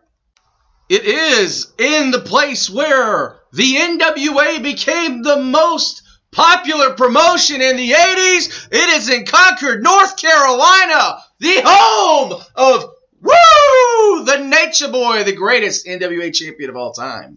God damn, he went. You went in. I went in, didn't I? I see that. Yes. Good Lord. Good And it Lord. actually takes place as we're recording right now, the Saturday night, 7 p.m. As you're listening to this on Sunday. If you've looked at the uh, ring too, like if you've looked at the setup for it, it looks like an old NWA ring. And that's the way it should be. Let's It's- take it back to the old school. It's also got uh, the ROH symbol on it because ROH is Oh, heavily it's involved got in the this. ROH symbol on there. Yes, it, it's got the NWA logo on there. Yeah, it's it's gonna be great. And I want to go. wait for uh, it. yeah, I can't wait either. And folks, if you want to know what's going down on this card, what to expect, if you don't Tell have- me what's going on. if you do not have well the the, the things it's going to be running on right now you could watch it on traditional pay-per-view if you do that old store thing like like what the fuck you're listening to a podcast on the internet why the fuck are you ordering pay-per-view um, you can watch it on honor club so we For know where half off the Stovall's going to be watching it well, no, but you could also watch it on the fight network Yeah, you can. 1999 and and if you're an Honor Club member, you already get half off on that four fight. yep so there you go but It transfers over somehow. I don't know how the fuck it does. Here's what we're going to be seeing. Let's run down the card a little bit. I don't ever get to do this, so this is fun for me. Uh, we are going to see, starting off with the Crockett Cup first round, we're going to see the Briscoes take Uh, on the Rock and Roll Express. Now, that in itself, Are we Yeah. going to see another Canadian destroyer? Probably not. Probably not. No. No, we're in traditional NWA. But that is like the past versus the present, so to speak. Okay. Yeah, but dude, I think the Briscoes. I, you know, when people talk about the Young Bucks and people talk about, you know, uh, what's another popular tag team out there right now Uh, um, besides the Young Bucks? I don't remember too many other popular the the uh the Luchador the Lucha Brothers. Oh, the. Lucha Brothers, of course. Yeah, yeah. A lot of people say those guys are the best tag teams and everything like that. Dude, I might have to put my vote up for the Briscoes. Look at how long they've been together. Look at how long they've done this. And they basic like AJ Styles said it best. Like he's like he's like they could actually be some of the best characters in wrestling if people would let them. Yes, they could be. because and and for a while their ROH did. And they, they still do in ways. Like like the Briscoes have always just been themselves. But dude like they're just so damn entertaining. Are they not? Like isn't that isn't that crazy? That is crazy. I mean, they're great, and I I love the Briscoes. I really do. Uh, but you know, I've always been a fan of the Rock and Roll Express. I love the Rock and Roll Express. well And, and oh, somebody you know, the fucking Rock and Roll Express is gonna end up tearing the hell out of the Briscoes. You know why? Because they're old school wrestling, and that's exactly what this is. It's the NWA Crockett Cup, and that's who's gonna win the son of a bitch. Well hey Jim Oh, hey, going? my ass! Why are you gonna have to talk about the NWA Crockett Cup without the guy who created the fucking NWA Tag Team Division to begin with? well I, If it I, wasn't I was for me with the Rock and Roll Express and the fucking Midnight Express and falling off the fucking scaffold, your fat ass wouldn't be sitting here talking about this shit. well yeah I, which I don't know So you're you're you're preaching part, but- you're, preaching but to the fucking choir I- I was about tag say- wrestling. I, I was going to say, uh, Jimmy. Uh, I was going know, to say. shut the that- fuck up, Dickens. This I have nothing concerned with you. You know nothing about the wrestling business. Okay. Well, uh, anyways, yeah, I was going to say, Jimmy, that you're actually going to be there. You're going to be on Your fucking Red commentary. will be there. You're going to be on commentary, I believe, with Ian Riccaboni. Oh shit. Uh, that's going to be awesome. I can't wait for that, Ted. oh, that pop goes that fucking weasel right there. no, no, that's Dickie. No, he's still. right here. He fucking sucks. Oh. he don't pop. He sucks. Shut the fuck up. Fuck you, Dickens. You don't know nothing about wrestling. God damn. Go ask Daniel E. Main or whoever the fuck else booked you. Why are they not in business anymore? Exactly. Shut the fuck up. Bro. Oh god damn. You, what are you doing on here? You're not even part of the NWA. What the fuck is this bullshit right here? How you Oh, doing, what you Christopher? did. Shut the Shut fuck up, the Dickens. fuck up, Jimmy Cornette, you fucking piece of shit. You are always mean to this fucking beautiful man here, you fucking Thank ugly. Shut the fuck up, you ugly bastard. You fucking stupid fuck. Anyways, what is all of this about the NWA? Nobody fucking cares about this goddamn wrestling shit. They all they do. fucking care about is they want to know. You want to know what they fucking care about, Let me Jimmy guess. boy? Let me fucking guess. They Does it have to fucking start with care S? about the, the swerve. Nobody gives a shit about the swerve. The they care about the swerve, swirl Jimmy. on top of the Dairy Queen cone. They care about the fucking Jimmy. swerve on the road. Jimmy. Not your swerve. I get it now. I had an epiphany. Do Ah, you want to fucking hear it? You fucking piece of Not shit. really, I don't. Here's what I had. I had a fucking epiphany. I had it the other day. I get why you're so bitter now. Oh, Because really? You were never over as a wrestler. The only time you got over is by what you hate. You got over by falling off a scaffold, and it Oh, took no, no fuck fucking talent whatsoever. Your podcast on your podcast on the internet didn't even get a fucking view. My podcast is more over than this son of a bitch said Ricky Martin doing a Canadian destroyer. My podcast is the number one fucking wrestling podcast in my mind every single fucking day. fucking right, because you don't even air it anymore. I think you only hear it in your mind. Matt Coon fucking owns. I mean, Max Payne fucking owns. Max Payne, a fucking fictional character, owns your podcast. That's he great. doesn't own it, you fucking moron. I You fucking just own it, you you're a fucking dumbass. Kentucky hick. Who the fuck invited this guy? Really? Yeah, okay, gentlemen. Oh my God! Why don't you get the fuck out of here? I'm not Seriously. going nowhere. Fuck you, Stovall. I'm not with I'm this not bullshit. telling you to leave, Jimmy. I like you. Vince, get the fuck, out of here. Fuck you, you I'm- fucking piece of shit. You know what? Fuck I'm this. I'm following to make sure he takes care of this. Hey, you know what? Jimmy, You wanna have fucking this for a swerve Oh, fuck you. Oh, Oh, no. Oh, the fuck out the door! Oh, no, Nobody get fucking lights!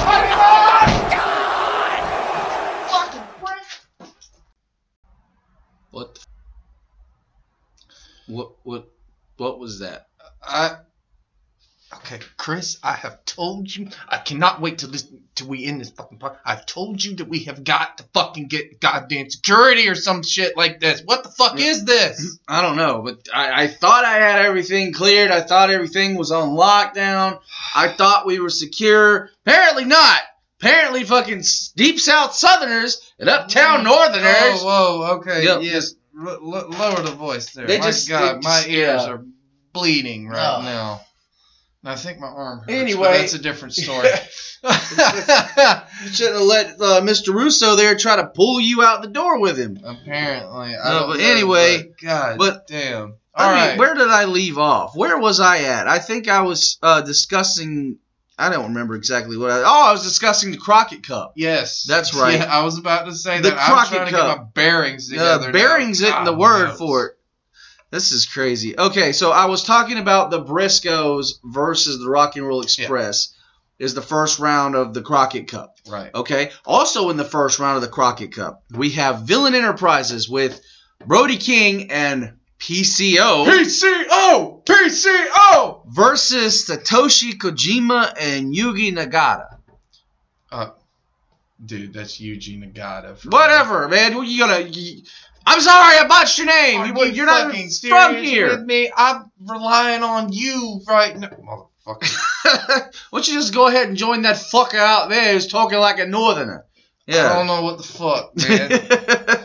that was he fucked him seriously. up. Cornette You- fucked him up. Yuji Nagata, he was in WCW. You retard. I didn't watch a lot of WCW. It got stupid for a while. You suck. No, I'm only I, I watch it now, but I'm sure anyway. you will.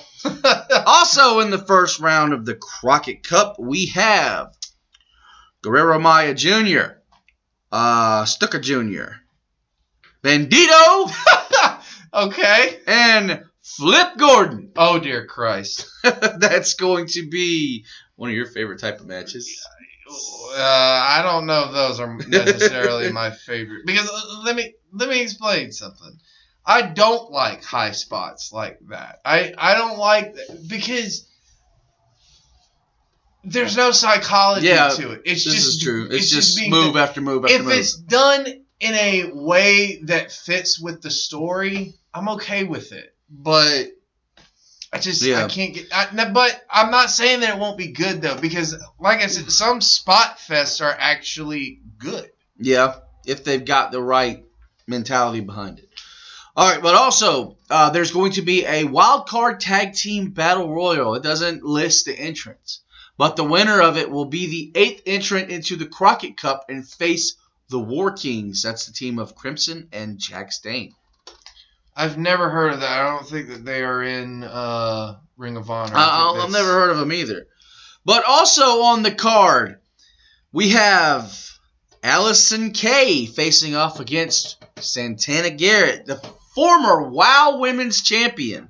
Well, that's actually uh, some names that you recognize. in yeah, female so wrestling. and they are going for the vacant NWA Women's Championship. I didn't even know NWA had a Women's Championship. I didn't know that either. So also on the card we have. Well, go ahead. Before we go on, real quick, because I was listening to Jim Cornette, and in all seriousness, okay, Yeah, serious Jim like, Cornette. like in all serious, like he was on Jericho's podcast, and he was explaining how the NWA worked. A lot of people, I think, don't get this, and maybe you can enlighten me and a lot of it, because I still didn't get this. Hmm. I didn't really get, you know, the NWA wasn't a TV show mm-hmm. like WCW Saturday Night was. No, it was a something it like was that. a governing body. The of- NWA actually wasn't like yeah, like like it wasn't a TV show like that. It No. was just a touring championship, a, Right. a governed like wrestling It thing. was it was the ultimate championship of professional wrestling, and it was a governed body of multiple promoters from different areas of the United States, different territories. Right. Vince McMahon Sr. was a member of the NWA board of directors uh, with his WWF, and he had the Northeastern Territory up in New York. That's why everybody's synonymous WWF, WWE with Madison Square Garden because he made that. That's where his territory was. Jim Crockett was the Southeast. He pretty much had. And North then the sun came in and went. Well, first, before he did that, he ended up buying the Briscoes' ownership of Georgia Championship Wrestling out from underneath him, and uh, he pissed off Ole Anderson when he got introduced to Vince McMahon and his wife. Hell yeah, said, did it ever? But "Fuck you and pissed fuck off- you too." It pissed off Jimmy Crockett. It pissed off everybody. But that's what it was. It was a governing body of promoters who would sit down and make the decision of who was, you know, who was the climbing the ranks in whatever territory. And of course, they all had their own choices and their own territories, but they had to come to an agreement who was going to be their champions, where and when and how and how long. And here's the here's uh, something that's interesting that I really didn't know until I started researching uh, NWA many many years ago. Mhm. The world champion because the belt was exactly what they say they that it is. What's that slogan that the NWA world title is always talked about? The Uh, world was cha- it 25 pounds of gold or something to that effect? Oh yeah, it's the twenty five pounds of gold. Or something like it? that. Yeah, so- like. The NWA World Champion, before they even became champion, had to put a deposit down on the belt. yeah, yeah, they had to To like, make sure that- money. and when you lost the title, you got the money back. Yep, exactly. So that way it was guaranteed that they got their belt back, or they'd have the money to cover a replacement belt if need be. Right. So, and, and that's what it was. That and if Well, not just if, if, if- but I'm saying like like like when you had to drop the title Yeah, as well, like yeah. you, like you got that money. you got the money well. back, of course. But it, but the thing is, is that that kind of got ruined through the years. Uh, when Crockett Promotions shut down everything, you still had people who were running the NWA like it was. Well, ran. it got ruined, and and I mean, like I know there's a lot of fans that are ECW fans. Here's That's why I where did, it- yeah. Here's where I didn't like them was when they threw down the belt like that. Was- Yeah. because that kind of and they can kiss my ass. That that that, that, that was a monumental promo. I, It- I'll yeah. admit that was a great moment for It- them, it but it wasn't a made good. ECW and at the same time killed the NWA. well, that was kind of their And then goal, I you know, guess. when TNA was born with Jeff and Jerry Jarrett, they tried to bring prestige back to the NA title. They did a great job of it. They did For a while there, yeah, I'll, I'll admit So- they did because they didn't they didn't hot potato the Yeah, title. but- like but- actually, I found out that our truth, uh, well, I call him our truth, but Ron the Truth Killings, Ron Killings. had actually a pretty good run. As He did. The NWH, uh, He really champion. did. He had some good matches too. Yeah, but then at the same time, when Christian Cage came into the fold, he didn't want to do what uh, they were supposed to do with the NW title. That was go around and defend it in other promotions. That was the agreement. He refused to do it. So what happens? They let go of the NWA title and form the TNA World Championship, and the NWA dies until Billy Corgan buys it. He buys Yeah. rights to it, and now Billy Corgan's resurrecting it, and I'm loving it.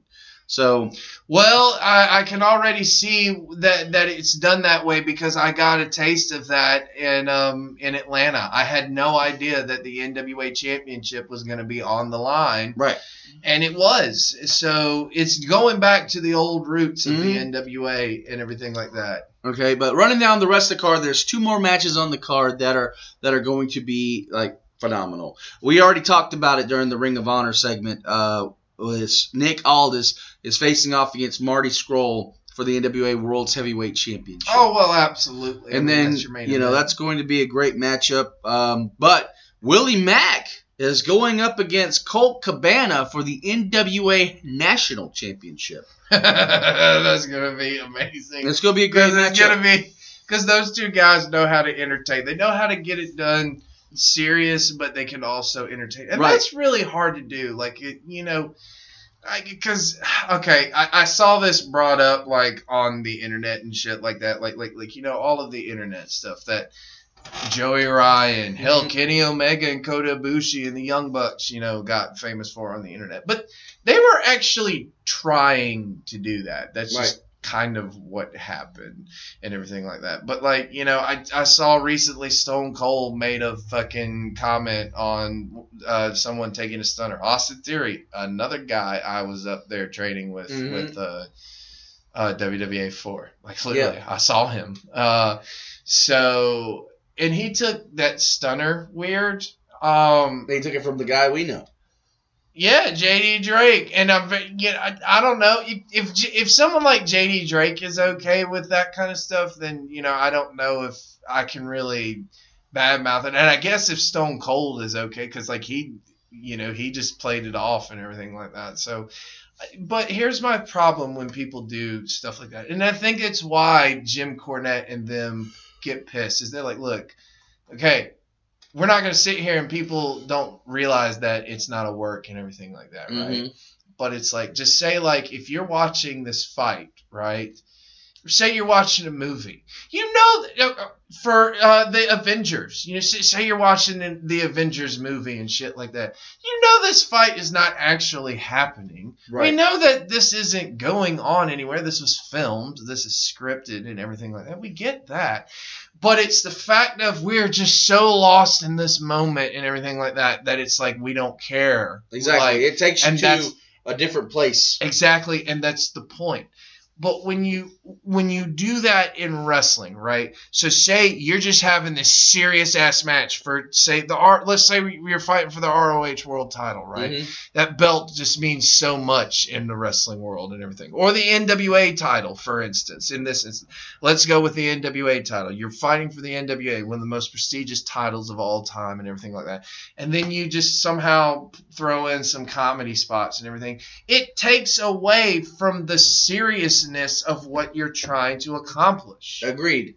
And I've seen this quite a bit in a lot of independent promotions. I'll see this nice serious matchup, and then all of a sudden, there's a ref spot where the ref fucking dives over the ropes for some reason or another. Or there's a moment where they do something goofy, like uh, the five man stunner was the one I saw that made no fucking sense. Where everybody's trying to stun the other person, and then the fucking referee stuns them all and gets up for a crowd pop. Why? I don't I don't get that kind of stuff and everything like that. So this, so that's where I agree with Cornette and like a lot of those other guys like. I that's where I agree. I'm like I'm like look, if you're going to have an entertaining comedy matchup, make it known from the fa- from the start that this is an entertaining comedy matchup and that's all this is. That's cool. People will get lost in that too if they realize that. But but if you're going to have a serious matchup, don't fucking flip 50 times for one move. You Yeah, know, like, agreed. Come on, like I don't know. That's just me, and I'm not knocking Austin Theory because Austin is a is a freak. Let's just say Yeah, that he is. a freak athlete. The dude is incredible. He looks like a million bucks.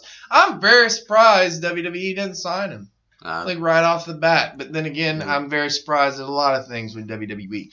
But get let's get back to the Crockett Cup. But that's it. That's the whole card right there in a nutshell. Well, I think it looks and good. it looks great. And like like I said, it's going to be live from uh, the Cabarrus Arena in Concord, North Carolina. They're going Hey, back to I've the been home. to that one. Yep, and uh, it, it's going to be uh, as we're speaking right now because we're recording uh, the night of. But we will be covering it, as Stovall said, next week right here on the podcast. Oh yeah, give me time. Yep, we gotta we gotta have a chance to watch it. I'm guaranteeing it's gonna be great. Mhm. Uh, can't wait to see it. But oh yeah, yeah. I can't wait to see uh, that. Just ROH right now, I think is firing on all cylinders. They are. I don't know if their momentum will get stopped with this whole AEW thing because we are less than a couple of weeks away now from what could be the biggest wrestling event of the year yeah, possibly bigger than WrestleMania is Double or Nothing because there's so much expectations going on into this. I mean, look at the damn card. so much buzz. Jericho versus Kenny Omega again. Yeah, that's that's going to be huge in and of itself. And then it was announced as it was finally announced to Cody Rhodes' brother. Don't call him Rhodes. Cody. It was announced who his opponent will be at Double or Nothing. People have been wondering it. Who was it going to be? Well, it is none other than his brother, Dustin, Rhodes. Brooks, who looks like Darth Maul for some reason. what the fuck was that? Like, I, I don't know. I guess it's just a recognition thing that everybody recognizes him as Gold Dust, and so he wants to kind of stick with that mold, but keep the name of Dustin. And I, I'm well, it's actually his final matchup. He wants to have one more matchup. And, And what better way to have it against his brother and to set the tone for Of course, the- then again, I don't believe it's going to be his last. it probably won't be, but this is a great way to transition himself over into the AEW and become a part of the backstage. Yes, which he is obviously he's got plenty of experience for Exactly. that. So, So that works. And then of course, you know, we've got all the major Baby, I'm news so around. proud. I'm so Oh proud. God. All of my sons are in one company, and they fixing to take over the whole world. It's just like that dream I had with the NWA. They doing big things right now. We're fixing to stick it to the man, Daddy. We're fixing to stick it to Vince McMahon. We're fixing to shove it right up his ass and say, "Fuck the revival, motherfuckers." I thought you were gonna go in a different direction and be like, "Fuck the polka dots." Fuck the polka dot Vince. I'll polka dot your ass right on out this building. I come from the grave, motherfucker. That'd be fucked up if they did like what Coachella did that one year with Tupac and a hologram. What if they did something like that with Dusty coming out and like making an announcement on the stage in a hologram form for that matchup? Man, that hologram, that was. That was yeah, I'd have to talk about that on like another podcast. Yeah, but that, was, if they did that shit with. Dusty at an AEW event, be like, I'm gonna come out and dine with the kings and queens because this is where they they reign or something like that. You know, it'd Well, be it's great. gonna but happen though. His sons right now are running. Are They are- running the show? buzzing the fuck out of the Oh my And god, Tony this Khan is the biggest. has been making his rounds on on news outlets and podcasts talking about And AEW. here's here is the thing that you can automatically tell that okay, this has got a chance to work because it's backed by someone who is a millionaire and not just a billion. He's a billionaire. He's Yeah. like, he might be a trillionaire. He's rich. Let's just put it like that. He's fucking All right, loaded. like like he's he's a Jacksonville Jaguars owner. Mhm. Like yeah, but he is such a wrestling fan, and you can tell that his knowledge, like the way that he talks about old school wrestling and how he wants that. He doesn't want what the Young Bucks. You know, uh, do a lot of the time. He doesn't want that type of wrestling. He wants like he wants it presented as a sport. He wants basically kind of what ROH does Yeah. already. He wants the sport aspect of it. and and he's made it clear who his first pick was for you know AEW. And that motherfucker apparently made some headlines. Of course, That we're talking about CM Punk. And, or do we dare say his name at this point? Can we even say it before he does something? Like, but apparently he did do something. Apparently he was in a mask yeah, uh, over the weekend.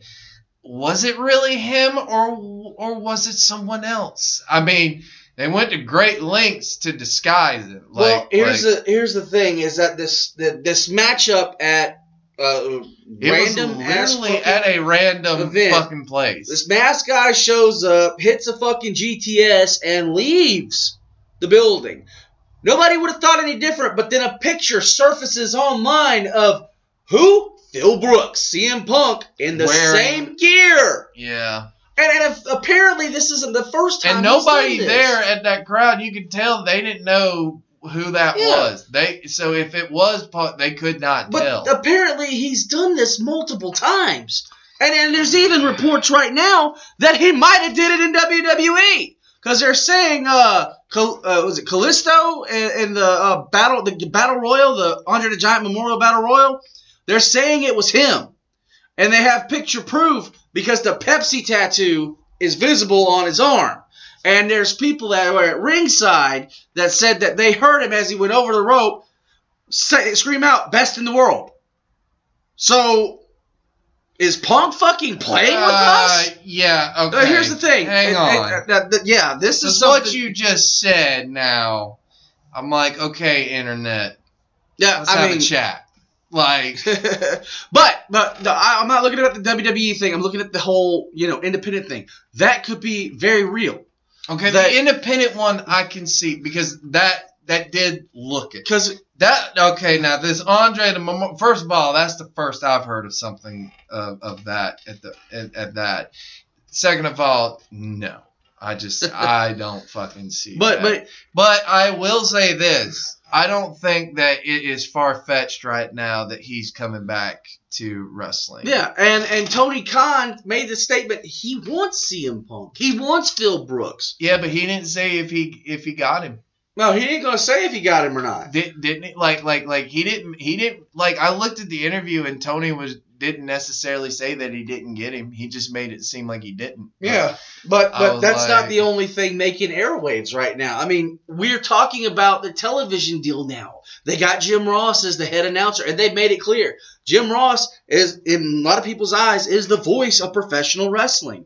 And In fact, I loved Ross. I loved Cody's fucking statement at the end of that episode, the road to double or nothing and everything like that. First of all, uh, hearing that from Jim Ross, you almost forget at times what that man's been through in the past few years. You know, his wife dying very tragically Yeah. just a few blocks away from where his house is and everything Mhm. like that. So it's not like he just picked up and left. You know, it was like he's still staying there, so he still kind of relives that moment in his mind and everything like that. So he's been through a lot, but see him look like he was generally excited to be a part of this and everything uh, like that. But my, the best part of it was Cody's reaction when the guy asked him.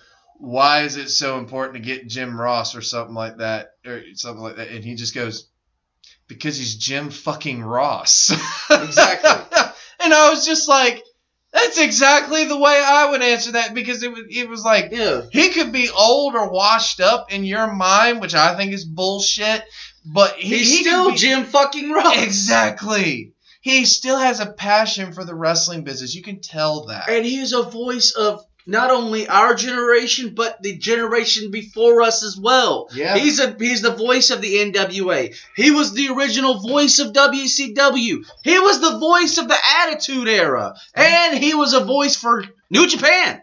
So On Jesus Access Christ. TV. so yeah, I mean In this fact, guy it, wa- it was him that did the specials. Exactly. So this guy is along wrestling. with uh, Josh Barnett. And uh, yeah, Jim, my uh, I think that was a great move there. And uh, yeah, if that's what they want to call this as strong style, then sure, I'll believe it.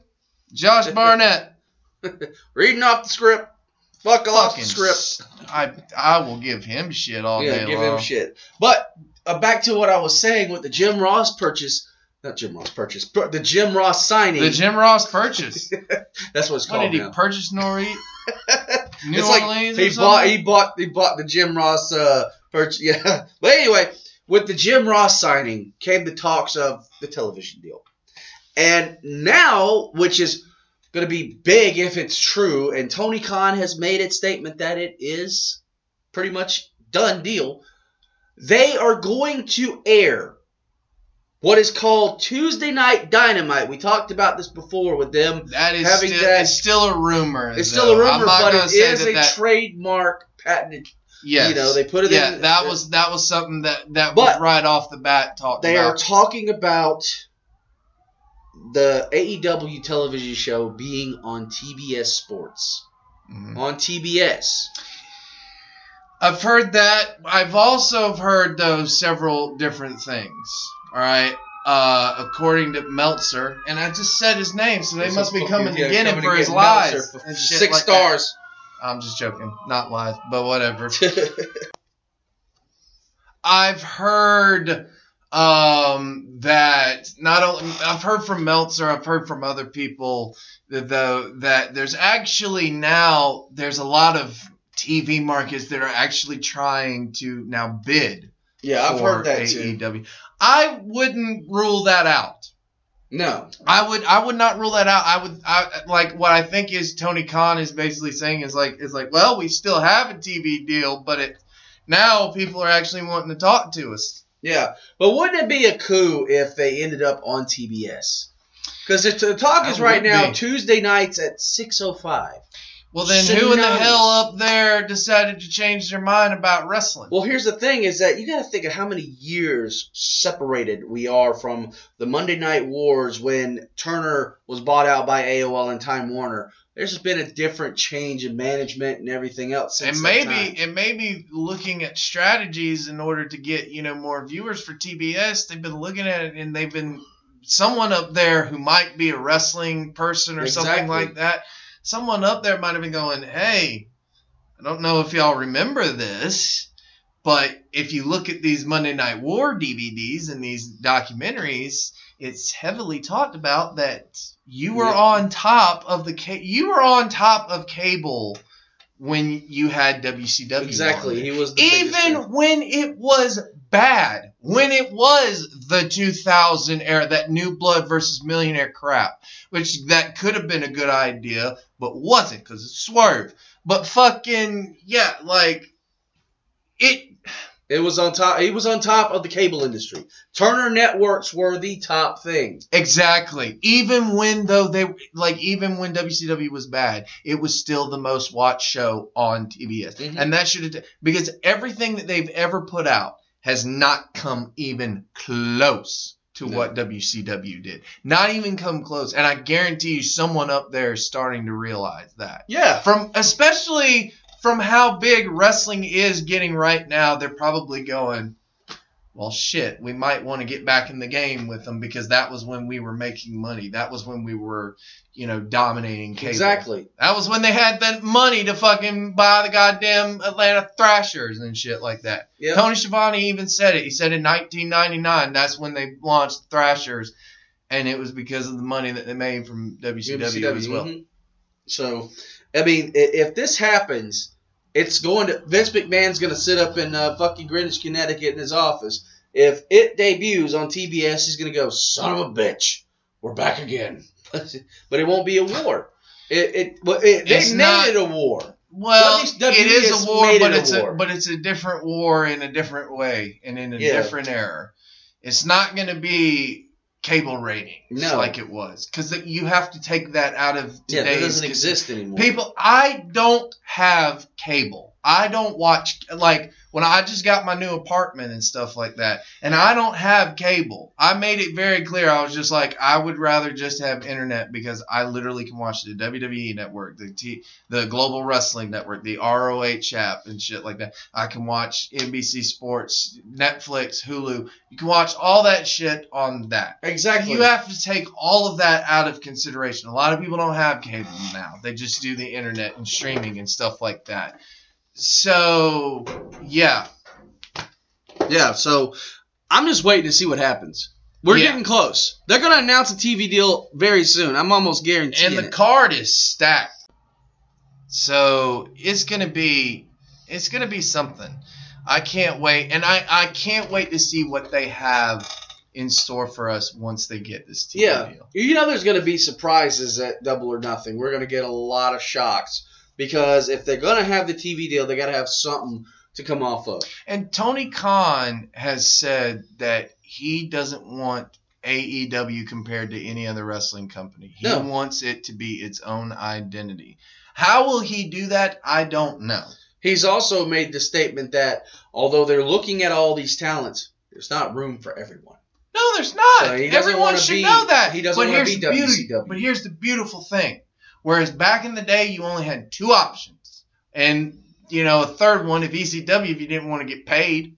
but like yeah like now you have multiple options. You have new japan you have roh you have evolve you have pwx you have all these like now i'm not saying you're gonna make big money or anything like that but you'll make enough but you money. could if you get your name out there and you put your uh, self out as your own product and you that's do a great what job of it. and and that's what this business needs is okay that's this is cool that AEW is getting big and everything like that but that's why I want ROH to still get big because it's like we still need other places for people to work and not just workers in the ring but refs commentators Mhm. in-ring announcers you know all, all that shit backstage agents and shit like that they need places to work so you need companies that actually fucking pay Yep. so, and it, it looks like what AEW uh, is gonna do and everything like that. Um, and I just can't wait for it. Um, I, I, I think that we are in for one of the biggest months in wrestling Yep. history. So, uh, moving on from the AEW and speaking of companies that don't pay, let's talk about Impact's event coming up on Sunday. tonight. the, the night you're listening to this. Oh man, for real? Yeah, I hit I that. don't think that. Uh, well, I mean, you know, your girl Tessa Blanchard. Oh fuck! No, you can't do it. Don't take my shit. That's my stick. it, y'all. I'm sorry. Look, okay, so Impact is having an event called Rebellion, and yes, my girl, I do it better. Tessa Blanchard, baby, will be in action against who? Gail fucking Kim. That is going to be the match of the night, honestly. Honest to God, that should just be the main event. It should be. But what's the main event, you ask? Well, it's um, fucking Johnny Impact versus I'm a machine. Brian Cage. Like we don't need to see this shit again. Yeah, um, I, dude. I don't know. Brian Cage to me is. I might get a lot of heat for this, but I think he's a little overrated. He is, and and you know, I, I, I think that it is okay. Look, it is awesome that he can do what he can do for a big man, yeah. but I don't see him as a main event player. I see him as one of those. He's he got wasn't the build. for Lucha Underground. To He's- be quite honest, Yeah, he's got the build. He's got the look. You know, but I don't see him as a guy who should be in that top spot. I see him as somebody's. You know. like I, uh, nah, he's had machine. some great matches and everything Yeah, like but that. how many but times can you fucking put him against Johnny Impact or Well, Johnny that- Nitro or or Johnny whatever the fuck? I'm Johnny. If he if he would have went to fucking Joey Ryan's penis basic. party, he'd have been Johnny Penis. Johnny Dixon. Johnny Dixon, or or Johnny Tampon. Who the fuck cares? Oh, what the fuck? Johnny Centipede. Okay, let's stop. Anyways, yeah. But yeah, Uh, I don't I don't need to see this match no more. The Gail Kim versus Tessa Blanchard match makes fucking sense. How much build has it had? That's It's been a lot. of I think. I think it's more anticipated than Yeah. anything on this. so, thing. and Tessa Blanchard Blanchard's one of the top rising talents in the independents as far as women go. She is fucking like. how much you want to bet she's gonna be at All Elite? Oh, I would love for her to be. All well, I'm sure you would. You fucking. I would love to see her and Allie. I like Allie. I like the fact that Allie's with Ollie Lee. You killed Allie. You killed Allie. People were chanting that during That's Su funny. Yung's thing at fucking the penis party thing. They were Yeah. chanting that. That's funny. when she walked out with a fucking But she was- inflatable dick. but she. What the fuck? yeah, I'm not gonna get into that. I just don't Anyway, want to talk about But that. back back to this card. They have the Lucha Bros versus LAX again. How many times am I gonna see that damn match? And it's a Full Metal Mayhem, which is oh basically just fucking hardcore. Who cares? with a bunch of high. Well, no, Yeah. I, I, you can't say who cares. I don't give a shit about them. I mean, uh, just point blank is that you've seen how many times we've seen this. We saw this at what uh, Homecoming. Mhm. We saw it we before didn't see that. a full metal mayhem, but we did see But the thing match. is, is that how many times can the Lucha Bros wrestle LAX? How many know. times can Konnan pull this shit out of his ass and say, "Guess what? I'm happy to fucking have these two teams. We're gonna book them." I don't know. I just and, and here's the thing. I've I've I've tried to get you. You remember? I tried to go on like that whole give Impact a chance kind of thing. Wow, I Right. just created a new hashtag. But yeah, uh, I tried to go on that whole stick, but a lot of what I'm seeing, I can't get behind.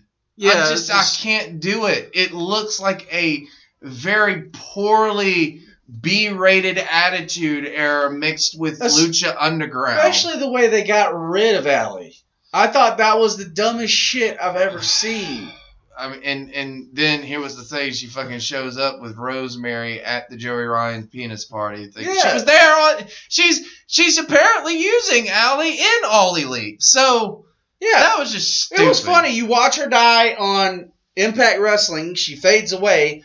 And then I'm watching uh, the Road to Double or Nothing, and she walks in happy as can be into That the just fucking office. that see that's the problem with me or with me. That's the problem with Impact Wrestling, in my opinion. There's just nothing right now that they have that is No. intriguing enough to get the fans I mean, invested yeah, into. it. even the Knockouts Championship, Taya Valkyrie versus uh, Jordynne Grace. Yeah, It's- I mean Jordynne Grace has got potential and everything like that, and Yeah. Taya Valkyrie, I mean, well, she's good, everything like mm-hmm. that. But ah, I just, I mean, the only other matchup that I'm looking forward to is the X Division Championship, and that's Rich Swann versus Sami Callihan. also they're gonna sell some merch.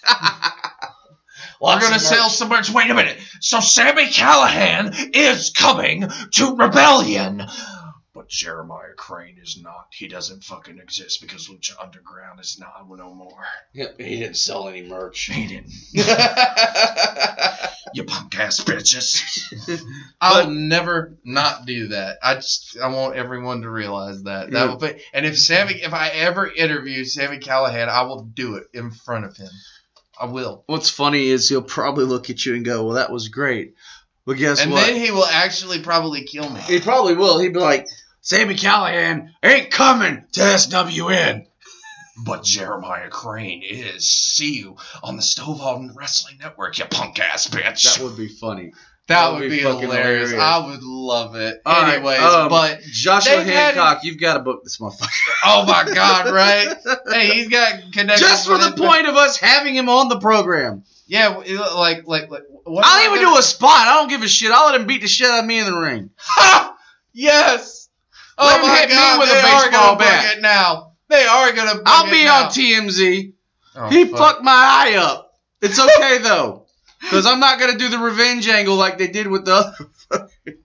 No, and completely. I just don't know what they did to Eddie Edwards. I was. They fucked I'm- him up. That's just stupid. The guy, to me, I don't know why he didn't just go back to ROH. Yeah, he, I, he would have been used right. Yeah, I just don't think. But- and here's one of the biggest disappointments, in my opinion, and it's because they don't know how to use such a good talent like this, in my Mhm. opinion.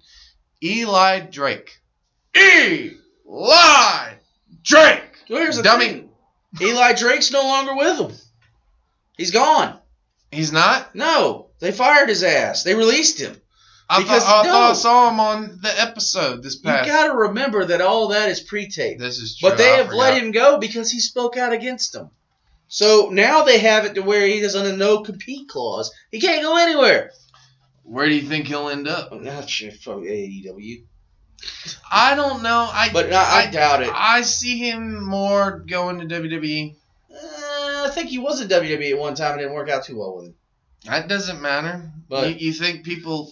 I mean, I so mean, was yes, so was fucking Ethan Carter, and you see what they're doing Oh, to Jesus. him. But yeah, I mean, he could end up on uh, NXT. He could end up there, but at the same time, he could end up anywhere. He could end up in Ring of Honor. He could end up. Oh. I'd love for him to be in Ring of Honor because he would fit perfect in that story with Lifeblood. he would. He, going up against them, rather. He would Yeah. be like the perfect antagonist, in my opinion. so So that would be amazing. yeah, but I just Rebellion. I mean, I think it looks good. Does it look though this much for me wanting to go and pay my money and shit like that for it? I'm Yeah. just I would rather pay for the Crockett Cup. yeah, agreed.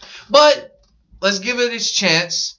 We will cover that as well on next week's episode and everything like that. Hey, and hey, if you are liking Impact Wrestling, good for you. Go and watch Rebellion and everything like that, and I will cover it as well uh, next week uh, and everything like that. We didn't go over a lot of WWE, or No. if any WWE for that matter, uh, this week. I don't know. I have not been watching WWE, folks. I can't comment on it. The only thing I can comment on is this superstar shakeup and how apparently the biggest acquisition in fucking history was right. No, get it right, get it right. It was uh, hello, I'm Elias to start with, and then it was Hello, Roman I am. Reigns. uh, hello, I am Elias. Hello, I'm hepatitis, and I'm here to Um, infect SmackDown Live. well, Dumb okay. shit. And what do we have him doing? Well, we have him punching out the boss. Didn't he already do that? Yeah, multiple times. So, and again, why do they always do like they have him going up against the authority like we're fucking stupid? You are the authority's prototype. Yeah, it doesn't make any sense. It didn't make sense then. It doesn't make sense Now, now. it would make perfect sense, and this would be a perfect WrestleMania matchup is if you had Roman Reigns as the champion. However, he was a heel going up with the authority and everything like that. Oh, and by the way, well, what if he gets cheered then by everyone? Who fucking cares? Just tell the goddamn story because I guarantee you he won't be cheered. He will get booed and everything like that. And then you have him be with the authority. And then you have little old AJ Styles, who is not your prototype, is not your poster boy for WWE, although he has become that, obviously. Mhm. But he's not your original viewing type. And then you have him come and challenge the authority. And guess what? That's when it works. I mean, That's when it works. But when what- you have the authority going up against Roman Reigns, it does not work. Yeah. I mean, they did that little spot with AJ where he sl- where Vince slapped him and he slapped him back. Nothing came from that. It was fucking dropped.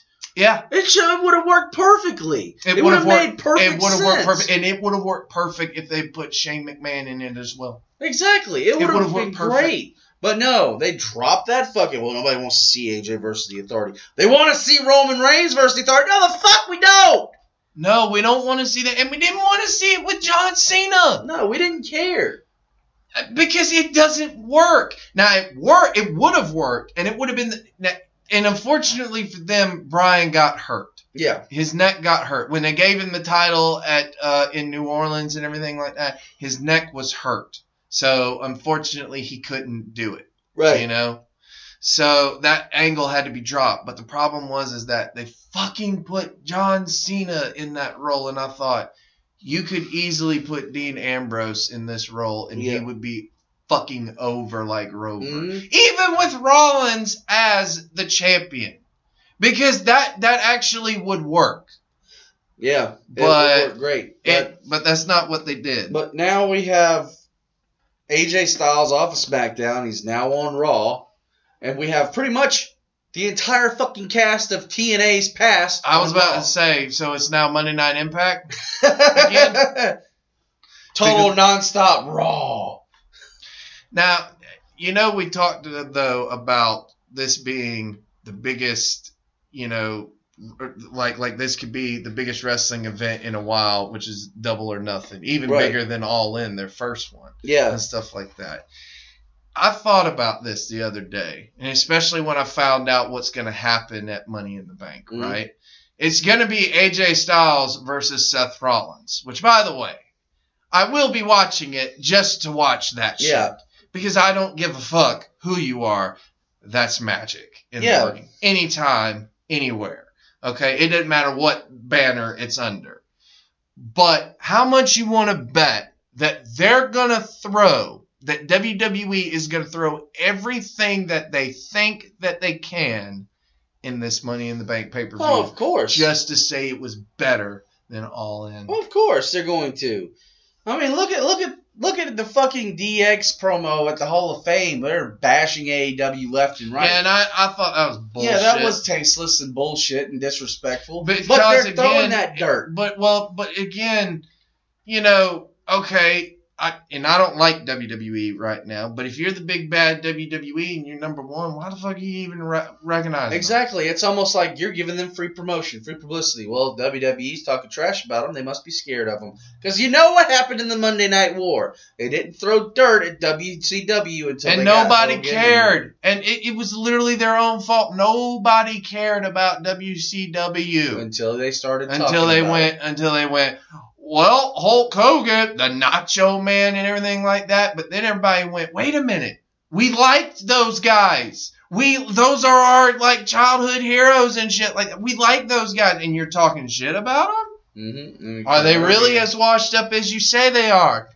oh wait they're not F- Hogan's a bad guy now. What the fuck? You know, own fault. Yep. So It was it was equally as it was equally as done for WCW to call them out. You know, with the Mick Foley thing. You Exactly. know, the, the the butts in the seats thing. I was told many years ago by uh, actually a guy that you know pretty well um, that talking about your competition makes you look up your competition. Exactly. So Don't look up what AEW is doing. You shouldn't worry about what any independent promotion is doing. You're the WWE. You have your own goddamn network. You're on 15 different stations around the country. You're doing all this shit. No one can touch you. I, AEW will not be able to touch you for a few years. They're going to have to slowly grow their audience. They're going to get a big audience to start off. That audience will dwindle, though, a little bit. And then eventually it's like, okay, you've got to keep your momentum. They've got to worry about all that. WWE, they don't have to worry about that. They, No. They've already got everybody.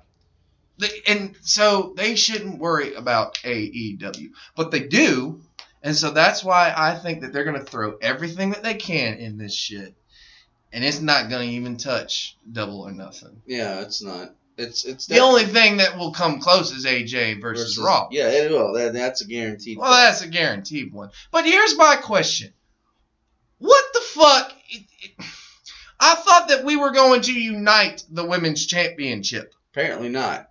Apparently, it's going to be Charlotte versus Becky and Becky versus um uh oh god, what is it? Lacey Evans. Lacey Evans. Yeah. So I'm sitting there. I'm sitting there going. So did you literally just did that shit just so she could have a big WrestleMania moment? yeah. When the moment, the moment shouldn't have even been. That's where I thought that they fucked this whole thing up. Because they fucked it up, first of all, by making it a triple threat match. It never should have been a triple threat match. I'll scream it to the day I die. It should have been, and no, you can't give me none of this bullshit of, well, it's emergency booking, or or you have no idea what it takes. No, because it was it should have been just as simple as that.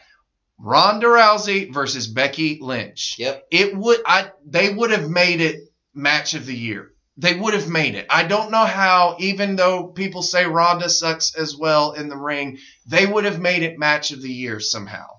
The two of them. They would have. Why? Because it was real.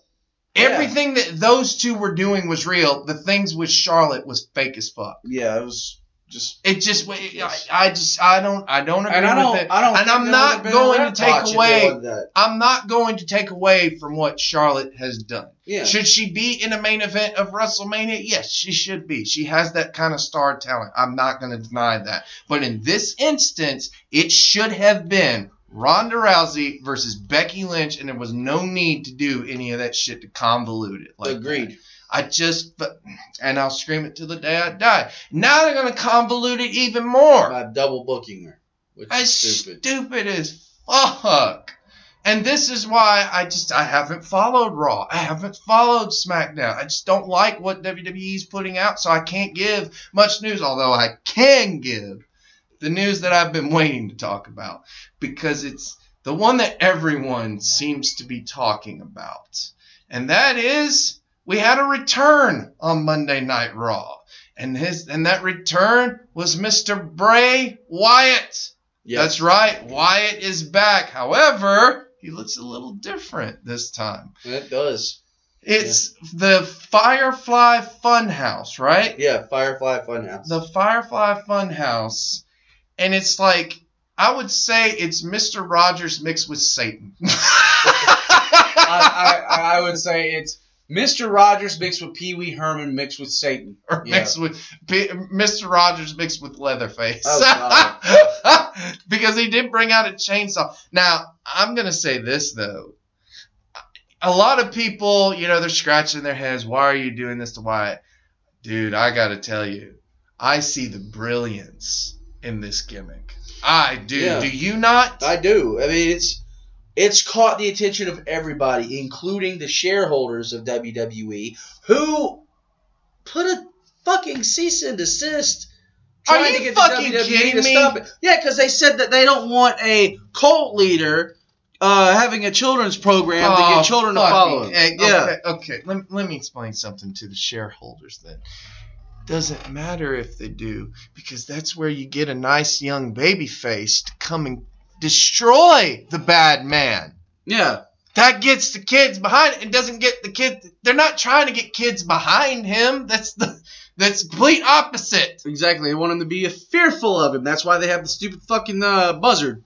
Well, that's why they have the buzzard and everything like that. But like, because at first I thought, man, what the hell is this? And then like I saw him with the hands it covering his eyes and how it kind of flickered there, and I was just like, oh, wait a minute, I get it. I get what this is.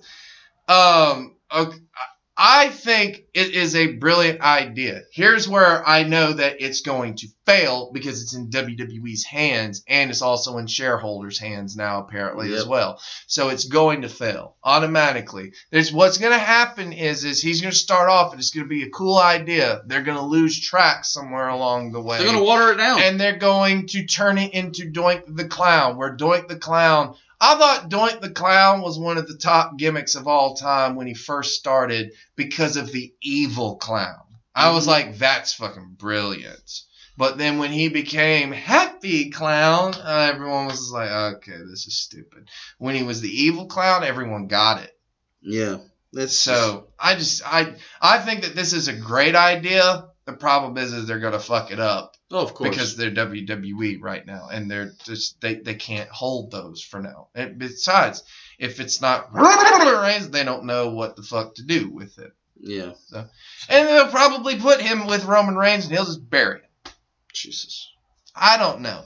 I hope not because here's my thing, dude. Here's my thing. Like Bray Wyatt could legit quit wrestling. It could be a horror movie character. He could. Like, Even with dude, Rob the dude actually like is a legit good actor, and you can tell that bec- from his promos. And see, here's the other thing. You could actually take and put Bray Wyatt with Father James Mitchell and Raven and Oh create my a God. brand new flock.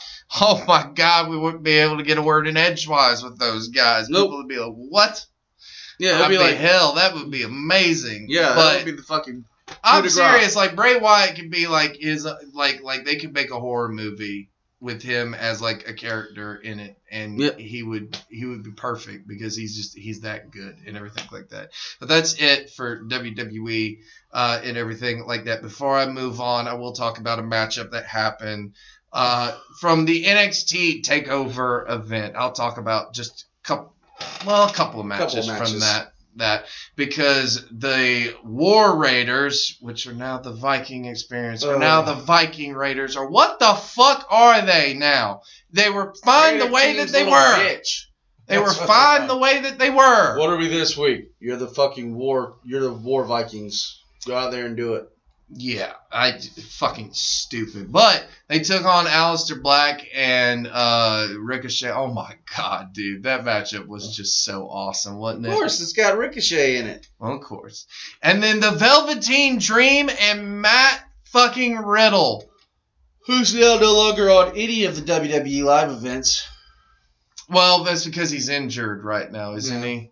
Uh, so, yeah. unfortunately, but dude, was that matchup not incredible? Oh, it's fucking phenomenal. No pun intended. no, I'm no for real though. Like Yeah, like like like that was matchup. great. Oh I mean, my love god! it was- Anything NXT touches turns fucking gold. And then, of course, the main event that everyone is talking about. Oh my God. Adam Cole versus Johnny Gargano. Yeah, you might as well just call that the match of the year right now. Yeah. If if Dave Meltzer gives it Infinity Stars, I'll actually be like, yeah, I'm gonna have to agree I with mean, that, that, one. that pretty much. I'm not trying That say- showcase what wrestling is. Yeah, and I'm not trying to say it surpassed Johnny No, Gargano versus Ricochet, but it, it you mean Johnny Gargano versus? Oh well, Ricochet. from yeah, yeah, I forgot about that one. yeah. so I mean, it, it's way up there. It's fucking. It's one of the best matches I've ever seen, and oh my God, fucking Johnny Gargano and fucking. Adam Cole, baby! They are tremendous athletes, and they are masters of their craft. I got to give them credit where credit's due. Yeah, but apparently the main roster doesn't feel this way because a lot of people are wondering when the hell are they going to call up the like undisputed era and stuff like that. And apparently, nobody on those, nobody on the main roster has any plans for them whatsoever. I'm sitting there going, "Are you fucking retarded? Like, Adam Cole, I'm begging you, go go back to ROH. Yeah, or go to AEW and be reborn. Well, he probably would go to AEW. That'd be funny too, because Well, he's got a bone to pick with them yeah. So because he was kicked out of the Bullet Club. So he got it. He got a bone to pick with them. yeah, so but- I don't know. We'll have to see. A lot of people are somewhat exiting, and we had the Shield, the final chapter for the fifth hundredth time. ugh. I didn't even watch it. Let's I- just let's just look at it for what it is. It's a fucking promotional stunt for Dean Ambrose, so we can get behind him because Dean Ambrose is leaving. We don't want to lose him. In a few months, he'll come back and everybody will pop and cheer and fucking lose their minds. You'll get big merch sales, and it- it'd be like he never fucking left. So what the fuck's the point in this shit? But I don't know. but I just, someone like Sasha Banks and Bayley, who are throwing a fucking conniption fit about a last minute title change plan. I, I, well, okay. A lot of people are making it seem like it's the title change. I don't think it was the titles No. itself. What it was is the fact that they busted them up. yeah. They busted up the group already. Which again, to me, I was just like, well, why the hell didn't we ever get the matchup that we wanted, which was Sasha versus Bayley? hmm Like, why didn't we ever get that? Like, I just, I don't understand that. But they're And- pretty much in a protest state, and they don't want to work. I mean, ba- Bayley's working dates. Bayley's working. I don't know how much she is involved in that right now. but Sasha's not doing anything. She's sifting out uh, cryptic tweets, and How do you how do you know though that she's not just playing into all this Again, shit? I was getting into that. I mean, it could be another one of those coups to where it's another game that WWE's playing to just kind of get you to fucking fall in love with her. Maybe, I don't know, dude. I, it- and I, it- I can't trust it. No, But I say this. I mean, hell, if she does get AEW, damn, that's a pickup then for your Yeah. women's division. And think of the matches she could have, especially with fucking Allie. Uh, with who else is in the uh, women's division? I don't remember all the women. I don't remember there. all of it since they've been signing a lot of them like Yeah, really randomly crazy. and everything like that. So yeah, uh, just a lot of stuff is going on in the world of pro wrestling, and that just warms my heart because there is just so much news to cover. And if you notice, we didn't cover WWE long term. Usually. You start off with WWE, and that's almost all you can talk about. It's not like that anymore, people. You can talk about other things because big things are happening in the world of pro wrestling. And we're going to cover it all right here on the Stovall Wrestling Network, the number one podcast in the CSRA of Augusta, Georgia, the Pro Wrestling Podcast. Yeah, I said it. He did. He said it. So, So, yeah. Uh, but it's been amazing. I can't wait to do it. We're going to do it, though, next week. We're going to cover the Crockett Cup. We're going to cover Rebellion. We're also going to cover everything going in to Money in the Bank pay per view as well. And as well, follow what's still going on on Double or Nothing and what's going to be going on at Starrcast as well. We'll talk about Yep.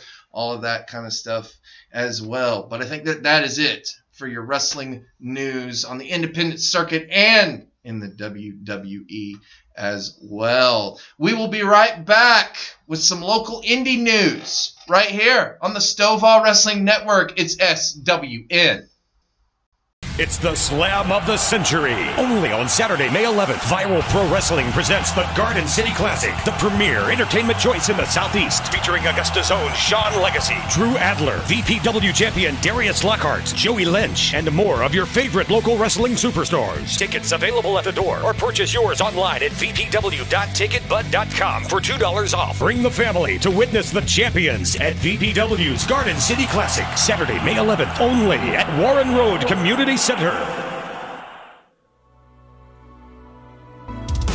You are listening to the Stovall Wrestling Network on TMB Studios.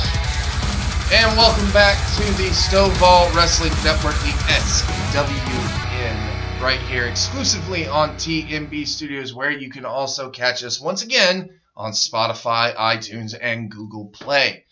And right now, we're going to talk about what's going on in the local indie scene. So that means I'm going to talk about the promotion that I practically work for Viral Pro Wrestling. We had Viral Pro Wrestling Survival. You heard the interviews last week leading up to the events. Yep. Now we're going to talk about the event itself and what an event it was. And I'm not just saying that because I was on commentary. I'm saying that, Chris, because even you were sitting there and you were like, Yep. this is. This was the first time I've been to a viral you have, wrestling yeah, event. that's right. I was about to say you have So, not been to never one. yet. been to one, been invited to them. Actually, was invited to come and work for Viral Pro. Turned them down because I didn't want to be a part of the business anymore. But I showed up to Viral Pro Wrestling Survival.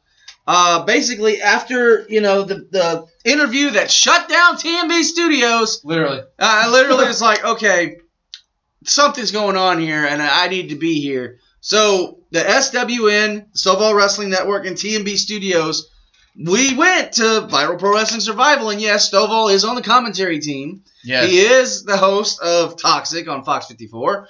but I sat there at the table that was representing TMB Studios Right. and the Stovall Wrestling Network. And I literally, I mean, literally, jaw hitting the floor with every wrestler, male, female, that came to the table and did the interviews. I was like in amazement. Kevin Ray himself, you know, the Soda City champion for PCW. Yeah, and, and and, you know, I could feel the charisma coming off this guy. I could feel it off of every wrestler. I could feel it from the fans. Let's just put it like that. And I'm going to go ahead and tell you right now. I walked in the building. It was like I never left the wrestling business because everybody came to me and gravitated to me. And even you walked up to the booth like, "What are all these people doing here?" And I'm like, "Because I'm here." You're like, "Oh, well, that makes sense." And then you went back to your damn business. But it was the first viral pro wrestling show I've ever been to. Yeah, and I did a And lot of shit that night. He did. He was every fucking where and then some. Seriously, d- d- like I, I'm not joking. I was literally everywhere. You can attest to this. Yeah, he was everywhere. I stayed at the booth. I might have gone and got a hot dog or two, three or four or six. Yeah. Um, I did give Viral Pro their money. it's like I didn't pay for a ticket, paid for the food. But um, yeah, I mean, it was it was a tremendous show. I was like from the top of the card to the bottom of the card and back again. I was just entranced by what I was watching, and I was a part of Flatline Pro just like you were. yes. And I will say this about this show before we go over the card or anything. Flatline Pro was run professionally. yes. Viral Pro is run more professionally than Flatline Pro was. I say this Yeah. not as because, you know, they got the whole I'm not knocking. Yeah, not knocking Flatline Yeah. Pro. But Don't there's that something as that. there's something that I saw that I did not see. I don't see it often with local wrestling promotions. Joshua Hancock, to his credit, and I made this statement in the interview. Yep. Joshua Hancock went Which around is on from last week. You can go to iTunes and Spotify right now. and Google Play Music, or you can check it out right here on the TMB Studios website. Correct. But anyway, I saw Joshua Hancock walk around, talk to the fans, sit with the fans. He would sit back in the corner, which was right next to the TMB Studios table and uh, Kevin Ray's merch booth. I think that it the, the thing that makes viral pro wrestling so good to me from a you know running it standpoint is that it's not run by someone who is in the business. It's run No. by someone who is a fan, but you know has it can have a more clear vision. And- rather than just book this guy because he's off, book, you know, Yeah. or stuff like that. he like takes his time. He looks over there, and he doesn't do this alone. He has a team of people behind him. Well, James who, is one know- of the best fucking Exactly. storytellers in. the So I mean, but he had he has this great team behind him who make creative this writer, uh, creative, uh, production and everything that helped make this show possible. But Joshua Hancock does the one thing that I don't see a lot of promoters do, and that includes you, Vincent Kennedy McMahon. You sorry son of a. Anyway, he listens to the fans. He listens to what they say. He asked them, "How do you like this match? Are you enjoying the show? If there was something else you would like to see, what would you like to see in viral pro wrestling?" He asked that. Hell, he asked me that, and I'm, I've been in the business. So why, ask, you know, if and no one values your opinion, so it's okay. you, Stone Cold. Okay. But anyway, I'm just joking. it, it's just the point of that. joking. I've never seen that before with a promoter, and that was something that I found tremendous. So, hats off to you, Joshua Hancock. Yeah, I, I, I'm I, locked. love it. I'm locked. I, I am. I'm locked, loaded, and ready to go with Viral Pro. Well, yeah, and you're going to have plenty of opportunity to get locked and loaded uh, for Viral Pro uh, coming up, and we'll go over that in just a few minutes. Yep. But let's go over what happened at Survival, where it was all about qualifying. That was the main point of this Yep. night was qualifying for the Garden City Classic that is taking place in Augusta, Georgia, May 11th at the Warren Road Community Center. And we started off with MLW's Kotto Brazil, who we had on this show Yep, last so another week. historical moment. I lost count of them now. Right? so What in the world? Anyways, yeah, and he took on the debuting Vandal Octragon. yes, I guess is how you say his name. I just remember him as Vandal. Yeah, I just remember commentary and Vandal. So, like but here's So- the thing: this was a great opening contest. It was a perfect way to start Survival, and it got me locked into watching VPW from the jump. Well, that's awesome. And uh, Vandal comes away with the victory.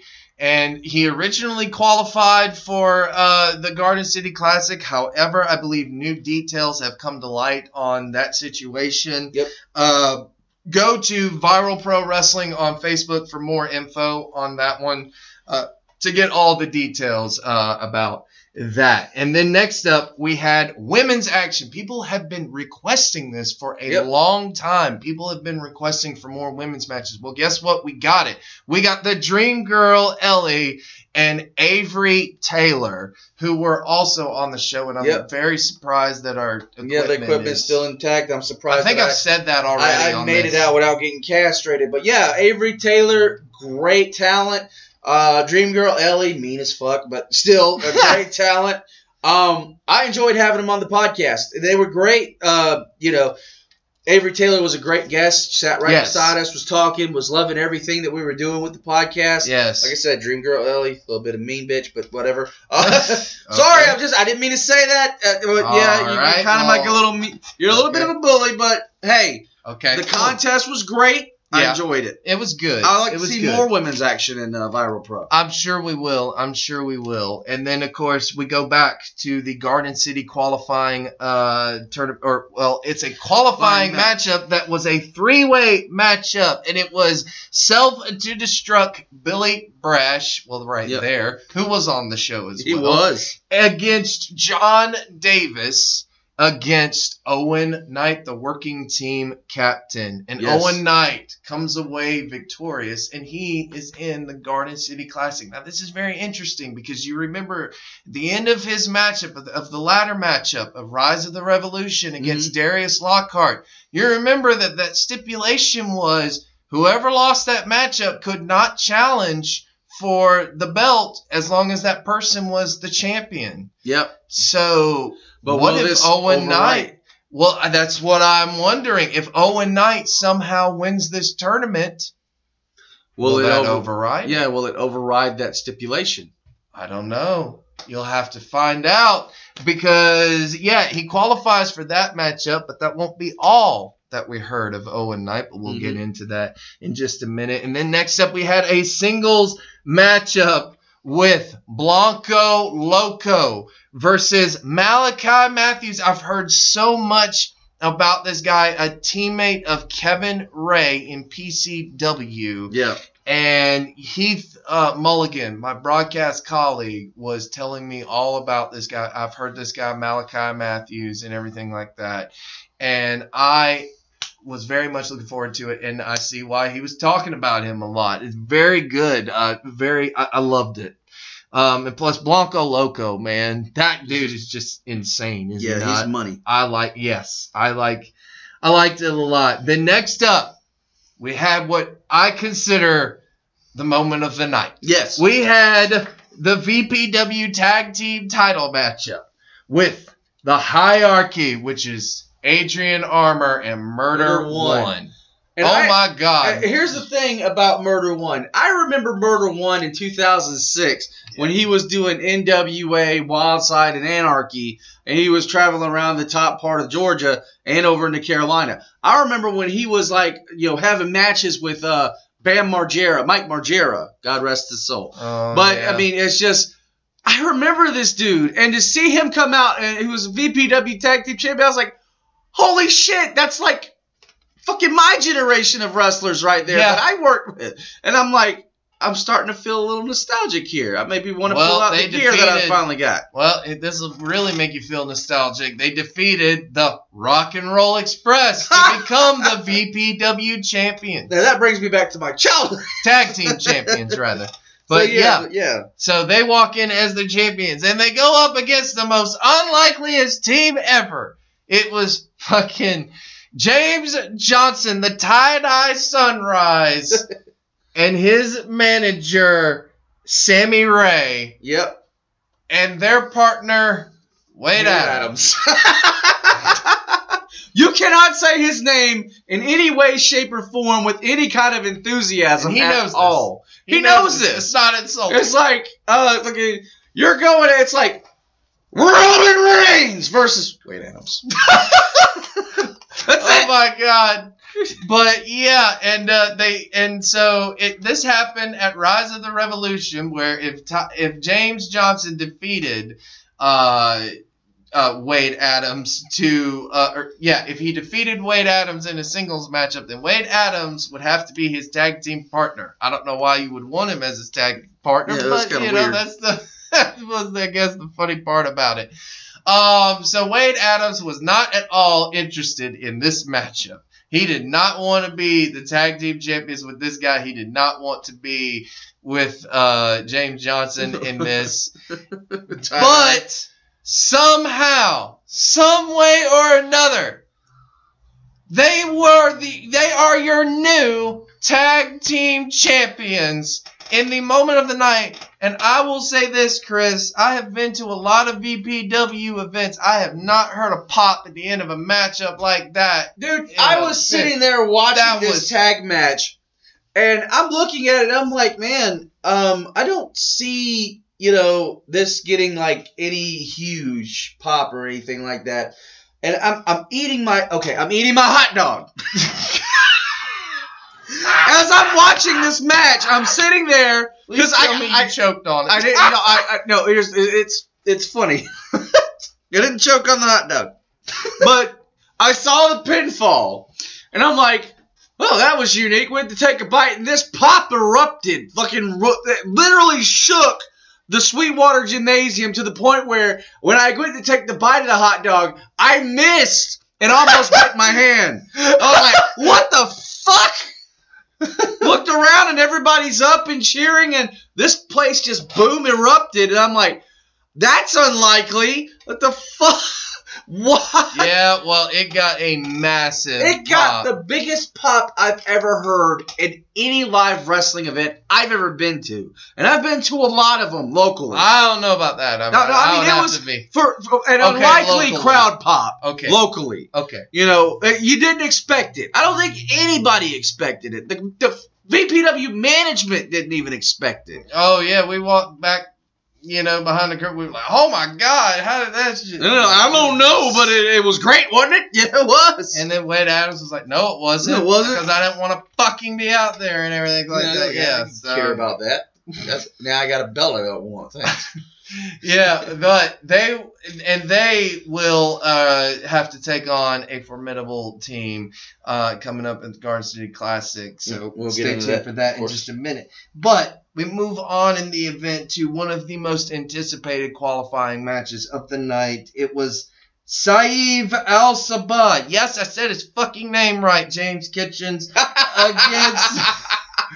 Yeah, he busted his balls on that one at the show. I was laughing my ass off. against Slim J. And Oh yes, my god. well, That- it was amazing, but there was a little bit of a grudginess to this matchup Yes. as well because uh, at the end of the matchup with Treehouse Lee, that Slim J won. Slim J decided to make it a little bit personal and try to beat up on his brother and everything like that. So Saeed came in with some revenge on his mind Yes. as well. But, But- not only that, but wanting to call, qualify for the Garden City Classic, Yeah, and this matchup was just oh my god. wasn't it? It was amazing. It was incredible. Uh, and, and you've made this statement before when we were talking about uh, Saeed Al Sabah, and I was looking at moves that I didn't even know how to call it. I was like, was that a moonsault? Was that a fucking what was that? Yeah. You know, and even I- Slim J was doing this crazy shit, and I'm like, I'm, I'm, I was enthralled by what I was watching, so much to the point that I had my camera out going snap, snap, snap, snap, snap, snap, snap, and you can see those on uh, the TMB Studios page and the SWN's page. I was snapping photos of this match and it was just going crazy because there was stuff Yeah, going on that I was just like, okay, that was awesome, that was awesome, that was awesome. Thank God iPhone has like multiple frames for pictures. You can go back and get the right one. Yeah, they were they were absolutely insane. Yeah. It was it was so cool. Uh, they are just athletes that are just I've never seen that before. No. So, and and literally I had trouble calling it on uh, commentary, but it was so much fun to call still. And uh, yeah, I loved every minute of it. There's a great matchup. Then uh, we had the AIWF East Coast title on the line, right? Yep. It's a brand. It's another promotion, and Jacoby Boykins is the AIWF uh, East Coast champion, and he took on Montana Black, who sneak attacked him at our last event at Rise of the Revolution when they were vying, or well, I guess for a shot at the tag team champions. They were originally supposed to face the hierarchy due to travel problems. Hierarchy could not be there, but there was a shot at the tag team champions, and Montana Black turned or turned on Jacoby Boykins and everything like that. So there was definitely some revenge on the mind of Jacoby Boykins, the Alabama ambassador, and he got it. And he defeated Montana Black, who at the end stood there and shook hands with him. That he did. And apparently, this was what he wanted. He wanted to get this out of Jacoby Boykins. He wanted the monster out of Jacoby, who can be a monster when he wants to be. Yep. And he is. So look out for that. Uh, but that was a good matchup. Then we had a matchup that threw me off a little bit. I'm not gonna lie. Uh, the British rules matchup because I Oh. had no idea what the hell that was. And Joey Osborne with the Dream Girl Ellie took on Chris Silvio. Silvio has been involved in NXT and Evolve and stuff like that. He has been to the uh, WWE training camp Mm-hmm. and everything like that. And Joey Osborne uh, took him on in this type of matchup. Um, me and Heath got lost a little bit on commentary, but it was still a good matchup It was. and everything like that. And, and, and Just Joey the rules. Osborne Don't just- ask me to yeah, explain the rules. Screw the rules. Even even uh, Brett Wolverton was like, "Oh, okay, um, Yeah, no, yeah, he didn't even know and everything like that. So we were like, okay, well, so they threw a curveball at me and everything uh, like that. But what was the curveball at the end was the team that has been making some headways on the independents, and that is the international superstars. I believe are coming to VPW now. Joey Osborne and Blanco Loco. That's going to be some intense competition." That's a deadly tag team Yes. right there. That is that is just a, a unique tag team in and of itself. That's going to be incredible. And then you had your main event. Owen, or I'm sorry, Sean Legacy went in as the underdog in this matchup against Drew Adler and Kevin Ray from PCW, mind you. So Mhm. it's PCW versus VPW. And Sean Legacy had not found a partner, even was going to come out and fight by himself until very unexpectedly the working team captain Owen Knight comes out to fend the honor of VPW. Mm-hmm. This was a shocker. Yeah, it was a shocker, but this tore the house down. Oh God, did it ever! I lost my voice during this matchup. Like it was insane. Uh, just all four men. Oh my God! Like they, you can tell that that these are no, you know, pun intended to I guess uh, Drew Adler, but the top tier of the wrestling like Oh, yeah. independence That- right now. Straight up. This is th- these are four of the best right here, and it has just been in. It, it was incredible. It was. It was an amazing match, and the whole event was an amazing ride. And the announcement for uh, you know viral pro wrestling outbreak that Yes. they had right before uh, the uh, British rules match. Yes, because there's going like we are still going to have the Garden City Classic in May, but it will. But VPW is coming back to the Sweetwater Gym in June, and we're not coming alone. We're bringing someone big right off the bat. Brian Pillman Jr. is coming to Viral Pro Wrestling on June 8th. If you've never seen Brian Pillman Jr. live, this is your chance. Don't miss it. Yep, and we were able to let that announcement out last Sunday on the podcast. Yes. we aired it, and you know, and I talked to uh, Joshua Hancock about this, and there is a lot more that is supposed to be announced. So, are we going to get those announcements here on SWN? We just might, but We just might. Brian Pillman Jr. is going to be in the house. That's huge, especially that he's been announced that he is a part of AEW. That's even bigger. So, Well, he's a part of that over the budget battle Ro- royal yeah. thing, but is he a part of like the roster? I do believe he is a part of the roster Oh, officially. That was good official lord, announcement. we got AEW in the house as Yep. well. So- Um, so good lord, it's gonna be it's gonna be an incredible night. So first of all, check out Survival when it gets put up. It's not up yet, but follow Viral Pro Wrestling on Facebook to find out when it's gonna be posted on SOS Custom Wrestling Network. And check out the replay of this, and you can hear myself and Heath Mulliken on commentary for that, and it was awesome. I lost my voice that night. It was great. It was amazing, and I can't wait to do it all over again. May 11th, the Garden City Classic. It's gonna be one of the biggest events in viral pro wrestling history. I'm calling it now Yep. because it's taking place at the Warren Road Community Center here in Augusta, Georgia. The the card is unbelievable so far. Go to Viral Pro Wrestling on Facebook to look at the card. And we will go over the card. We'll go over everything that is happening at the Garden City Classic on next week's episode and get you set up for May 11th. It's going to be amazing. And hopefully, we'll get some more exclusive announcements from Viral Pro Wrestling as well. But that is it for the local wrestling independent scene around here. Again, check out Viral Pro Wrestling. Check out when they're going to post on SOS Custom Wrestling Network Survival. It was an amazing event. It's Chris Dickens approved. yes, I approve it. So, So, yeah. Like Uh, that means so- a lot, but yeah, yeah, I know, right? But we will be right back to cover ROH's Bryan Danielson World Champion DVD right here on the Stovall Wrestling Network. Hello, everyone. Welcome to an exciting edition of Jeffrey Show Live. I'm your host, Jeffrey Taylor. Woo! And here we cover indie wrestling, indie music. We go all in South Georgia area and we're trying to expand all across the country. You can follow me on all social media platforms at E J-E-F-F-R-E-Y-S-H-O-W-L-I-V-E. That is Jeffrey Show Live. And you can add a com for the website, you guys. Thank you so much. Be sure to check out all the other great podcasts as well as past episodes of this podcast right here exclusively on TMB Studios.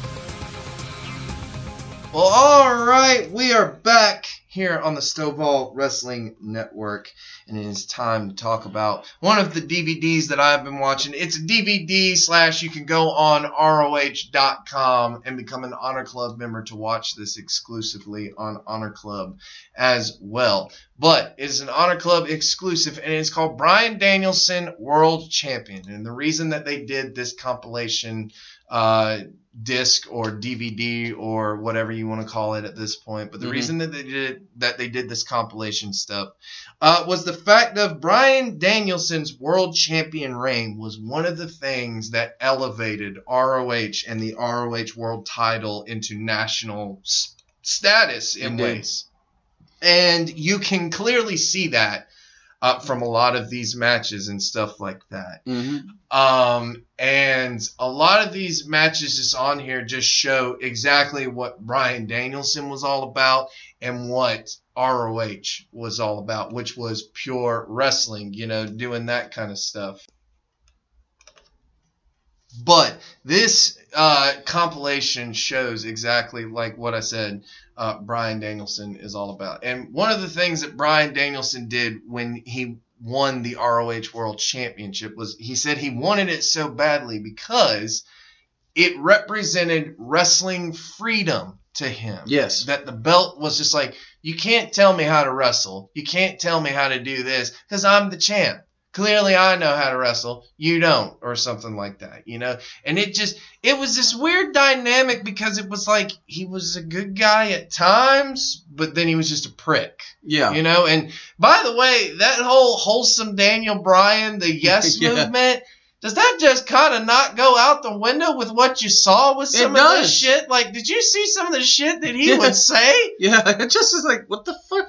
This is the guy that was in Ring of Honor, and this is the guy that's in WWE. It's Yeah. like two different fucking parallel. Well, that also shows you how great he is as well. Exactly. When, when you can just completely change yourself and everything like that. And he did that. But yeah, see, he would get like some boring chants and everything like that, and he'd be like, "Oh, that's boring. Well, then here you go." Like Yeah. he would just, I loved it. Um, first of all, there is not a bad match on this fucking No, there's not. Um, what'd you think of it, man? Oh Jesus. Okay, so I followed Daniel Bryan's career in WWE, his rise up with the Yes movement and everything. Yeah. Uh, you know his whole deal with the Miz during the NXT days when it was a uh, competition style show. Yeah. But and, and then part of the Nexus kicked out of the Nexus, fired, and then comes back as a fan favorite. it- you know, but I've never got the chance to see Daniel Bryan as Bryan Danielson until you turned me on to this. Yes. And oh my god, the the fucking caliber, excuse my language, the caliber like I said that on this show, wow. And I've said about that to F word a bunch what of the times. hell? Vince Russo and goddamn Cornette came in here and cussed up a storm. Yeah, but the the caliber of matches that are on this DVD, I mean, from the jump, Austin Aries versus Bryan Danielson at Enter the Dragon from uh, Oh my god, I was just about to t- get to that match. Bryan Danielson Jesus versus Austin. That matchup was awesome. And Aries didn't really do any of the high flying stuff that he would normally do if someone did that with him. This was like he- This was like pure wrestling. It was something of, of amazement, and, and it shocked me because I'm so used to seeing, you know, you know Daniel Bryan, uh, that style that he works. This was a different style than what I've seen in. WWE. Well, this was the way that he originally wanted to do it. He wanted to be all pro wrestling, like Steven Regal and everything like that. That's Yeah. who trained him. A lot of people, exactly. you know, they credit Shawn Michaels with it, but Michaels will even tell you that I didn't really do anything Regal No. did with him. Regal trained. Yeah, and him. I mean, going from that match, you got the who's who of wrestling. He wrestled Chris Sabin. dude, and we- that matchup was awesome. it was too. awesome. But it, even even before that, I, just after that, dissension. Daniel Bryan or Bryan Danielson versus AJ Styles. The Yeah. phenomenal AJ Styles. Before he was like, I actually skipped this one, and, and and the only reason I say that not because it's a bad match or anything like that, but because I've already seen that one like seven times already. Yeah. Like like they have that up on YouTube, and they also have it on AJ Styles' "There's No Place Like Home." So I've actually skipped this matchup, but I remember how good that matchup was. Yeah, I mean, he I even- wanted I wanted to see a lot of Yeah, matches like- I never saw. like him versus Lance Storm. Oh my God, was that not a just a Lance Storm is one of the greatest wrestlers of our generation. But if I could be serious for a moment Good here, Jesus Christ, that was dumb as fuck. But That he made was- it work. He made it work. But the he, the Wade Adams is uh, the Lance Storm of this. oh man, okay, and he's Canadian. yeah, great. Yeah. But but this matchup was like, oh my god, that was amazing. it was an amazing match. I, I thoroughly enjoyed that match. yeah, match. I. But you want to know that I liked that was kind of a sleeper off this DVD was him versus Alex Shelley. Yeah, I was getting ready to say that because it's almost like uh the the Motor City Machine Guns. He basically faced both of them in singles competition. Right? Isn't that funny? But this is before they were even like considered that kind of thing. Like they had like T- they weren't even on TNA's radar at this point. I think. No, they or, wasn't. Or they were wrestling for Impact and they were just getting going and stuff like that. I don't know, Mhm. but. Yeah, I love this matchup because man, did they play into the crowd on this one? Did they not like they did. They played the crowd like Jesus. Well, because okay, so at the time, you know, that was the CZW crowd was Philadelphia, Mm-hmm. even though ROH is ran out of Philadelphia technically. So okay, but yeah, so they did that thing where they did CZW versus ROH, and so ROH came into CZW into the Philip or the Philip. I almost said the Phillips Arena the 300 Philadelphia Arena, whatever the fuck it's called, the Bingo Hall.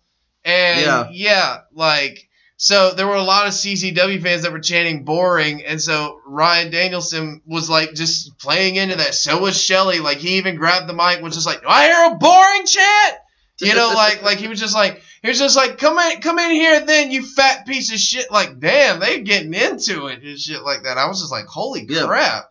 Uh, that was awesome. Um, so how about him versus Samoa Joe at Fight of the Century? oh my god, that was just that matchup had the build from the jump and it like just elevated all the way up, all the way up to the time limit expired. yes. You know that was, and, and, you know Samoa Joe had him in the Kokina clutch, and the time limit expired right then at the 60 minute. Perfect, But that's okay ring when it- psychology. But that's okay to do uh, a time limit draw in those instances. yeah, but it like was that. great psychology. Yes. Great psychology. It, it, it was, and and again, that's my thing about Bryan Danielson. Like like you could tell there just was so much psychology to him from day one. Like just everything that he did meant something. Mm-hmm. It was amazing. Did you also notice something with the crowds in each place? Uh, while there, a lot of matches that took place from the same venues, you Mhm. always notice that those venues got bigger, Yeah, they did. They kept getting bigger and bigger and bigger. even So- during that time of Mhm. ROH. And So- they still, the internet, what YouTube was getting to that popularity Yeah. at this point. They're not. It wasn't like it is now. This was still tape trading. yes, it was. So it was it was like word of mouth and passing on the this, the DVDs and the tapes. And well, they So- were they were creating a lot of it, but then I think probably what many people will say is the best matchup on here, which was him versus Kenta. Oh God, him versus Kenta. Was that like not just uh, oh my god, these guys are killing each other? Yeah, there. kind of? Oh Jesus, uh, there were moments where I cringed watching that match. It was insane. I, I loved it. It was amazing. Uh, just it. What did you think of the DVD overall or the compilation? Okay, it was a two disc set, and there's a whole bunch of matches. I mean, him versus uh Samoa Joe. There's a couple of them on there with that. Right, right. Him versus Kenta, and, uh, and the one I liked the most was him versus Roderick Strong, Anarchy of the UK. Oh, I was about to say. Yeah, I forgot about that one. That as was well. his third Holy title defense in 24 hours. That's a history lesson. I had to look that up. But it was an amazing matchup. And just overall, the compilation itself, a fan of wrestling would take this compilation and just be like, I'm fucking loving everything I'm seeing because this is what wrestling is about. It's what it is supposed to be competition. And Bryan Danielson, I did not realize back in that time, during his time in Ring of Honor, was that competitive, was it that caliber, was running that Yeah. strong. I didn't know about that, but a lot of guys he faced were running that strong. But th- this compilation right here is something that I could go back to and watch over and over and, over. And over now again. you see why so many people are just like, why are you doing these guys like this? Like- Like, Exactly. like, like, why were the Motor City Machine Guns done like that? Why were Yeah. you know Jimmy Rave? Even, Why are you like- watering down Samoa Joe? Why are you? And that's and we're not talking about WWE. We're, We're talking, about, TNA. Yeah, Like it's just it's crazy to think that they were at this caliber and that Bryan Danielson was at this caliber and then was brought into WWE and treated like a, a crybaby, yes, so to speak. Yeah, sort of. And then And then just kind of like eh, kind of yes movement thing and well, the yes movement thing broke boundaries. you It know, did, but the thing but- is, is that you took this guy and turned him into something completely different. This guy would have ran your fucking wrestling ring from day one. He would have been a top draw from day one. Well, that's what they were. Try- that's what he was trying to say in that NXT competition, and they made him look stupid as long along with all the other guys. But this didn't make him look stupid. No, this, this was, was- where he got to, you know, perform his craft and everything like that. And it's where you see now why the ROH title is so fucking prestigious. Yes.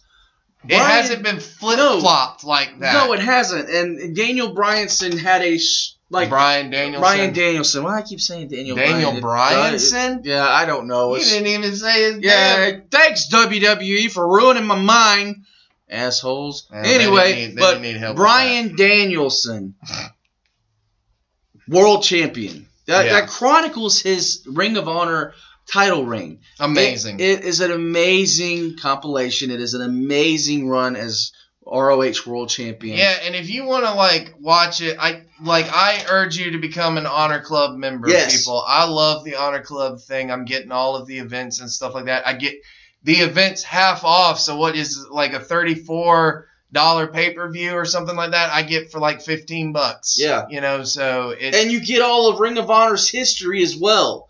And it- not it- all of it. Not all of it, but still, that, it's that an amazing catalog. yeah, and this is. just part of it. You got to think, this was a two disc set. There are a lot. There's another matches. Bryan Danielson DVD. There's also one of him and Nigel McGuinness that Yes. we're going to go over because you want to talk about a pure wrestling DVD. Oh Jesus Christ! I'm going to show you one when we do that. But that's not the next one that we are going to do. No, it is we not. are going to do right here next week on the Stovall Wrestling Network. Our event that we're going to be covering is one that they have covered on 83 weeks and what happened when. What happened when? And and Chat me up. um yeah, roll tide on that. Anyway, um, anyways, yeah. Uh, so, but they covered it on 83 weeks this past week, and I had to go back and watch it. So we're gonna cover it right here. We're gonna cover WCW's Spring Stampede 1994. What could we possibly talk about on that? Well, we're going to talk about the main event, which is Ric Flair versus Ricky Steamboat. Do you really need to say more? yeah, there's nothing else you can I say about I don't give a that. fuck what banner it's under either. It's going to be amazing. Yes. And then we've got a matchup that got four stars in the Observer. The Bunkhouse Stampede with Bunkhouse Buck and Dustin Rhodes. It was Yep. a, it was an awesome matchup from what I hear. Then there's Steven Regal versus Brian Pillman. There's the Great Muta versus Steve Austin. Johnny B. Bad versus DDP. And then of course one of the most talked about Chicago street fights in the history of street fights. The tag team matchup with the Nasty Boys. Brian Knobbs and Jerry Sags Yes. taking on Cactus Jack and Max Payne. Wow. Why it's going to be amazing. I heard that it is an awesome pay per view, and from what I have seen, it is an awesome pay per view. But we're going to go over it right here next week on the Stovall Wrestling Network. Well, Chris, it has been so good this week to get back to the formula. Yep. I know we went over a lot of news. We didn't get to go over everything that I wanted to go over Nope. from the weekend of the Christmas. I mean. WrestleMania. But yeah, no, I, I, I we, we got to go over a lot, and we're gonna go over even more as you know we we draw near. We draw near to wrestling being changed again Yes. by AEW. We're only a couple of weeks away, and we're also a week away from Money in the Bank, and then of course. On the local indie scene, we've got the Garden City Classic Viral Pro Wrestling at the Warren Road Community Center, the Garden City Classic by Viral Pro Wrestling. May 11th, That's going to be amazing live in, in Augusta, Georgia. I'm going to be there. TMB Studios is going to be there. Yes. It's going to be amazing. And yes, we will be getting interviews from all of your favorites from VPW as this historic night happens in Augusta, Georgia. We will be there covering it, and we'll cover more wrestling news, past, present, and future, right here on the Stovall Wrestling Network. But, Chris, man, that's it. That's it. Weekend, my Uh, bro. What more can we say? We're done. We're good. Yeah, so you know what? He's Chris Dickens. I'm the one and only Caleb Stovall. Thank God. Peace. Stovall Wrestling Network right here on TMB Studios.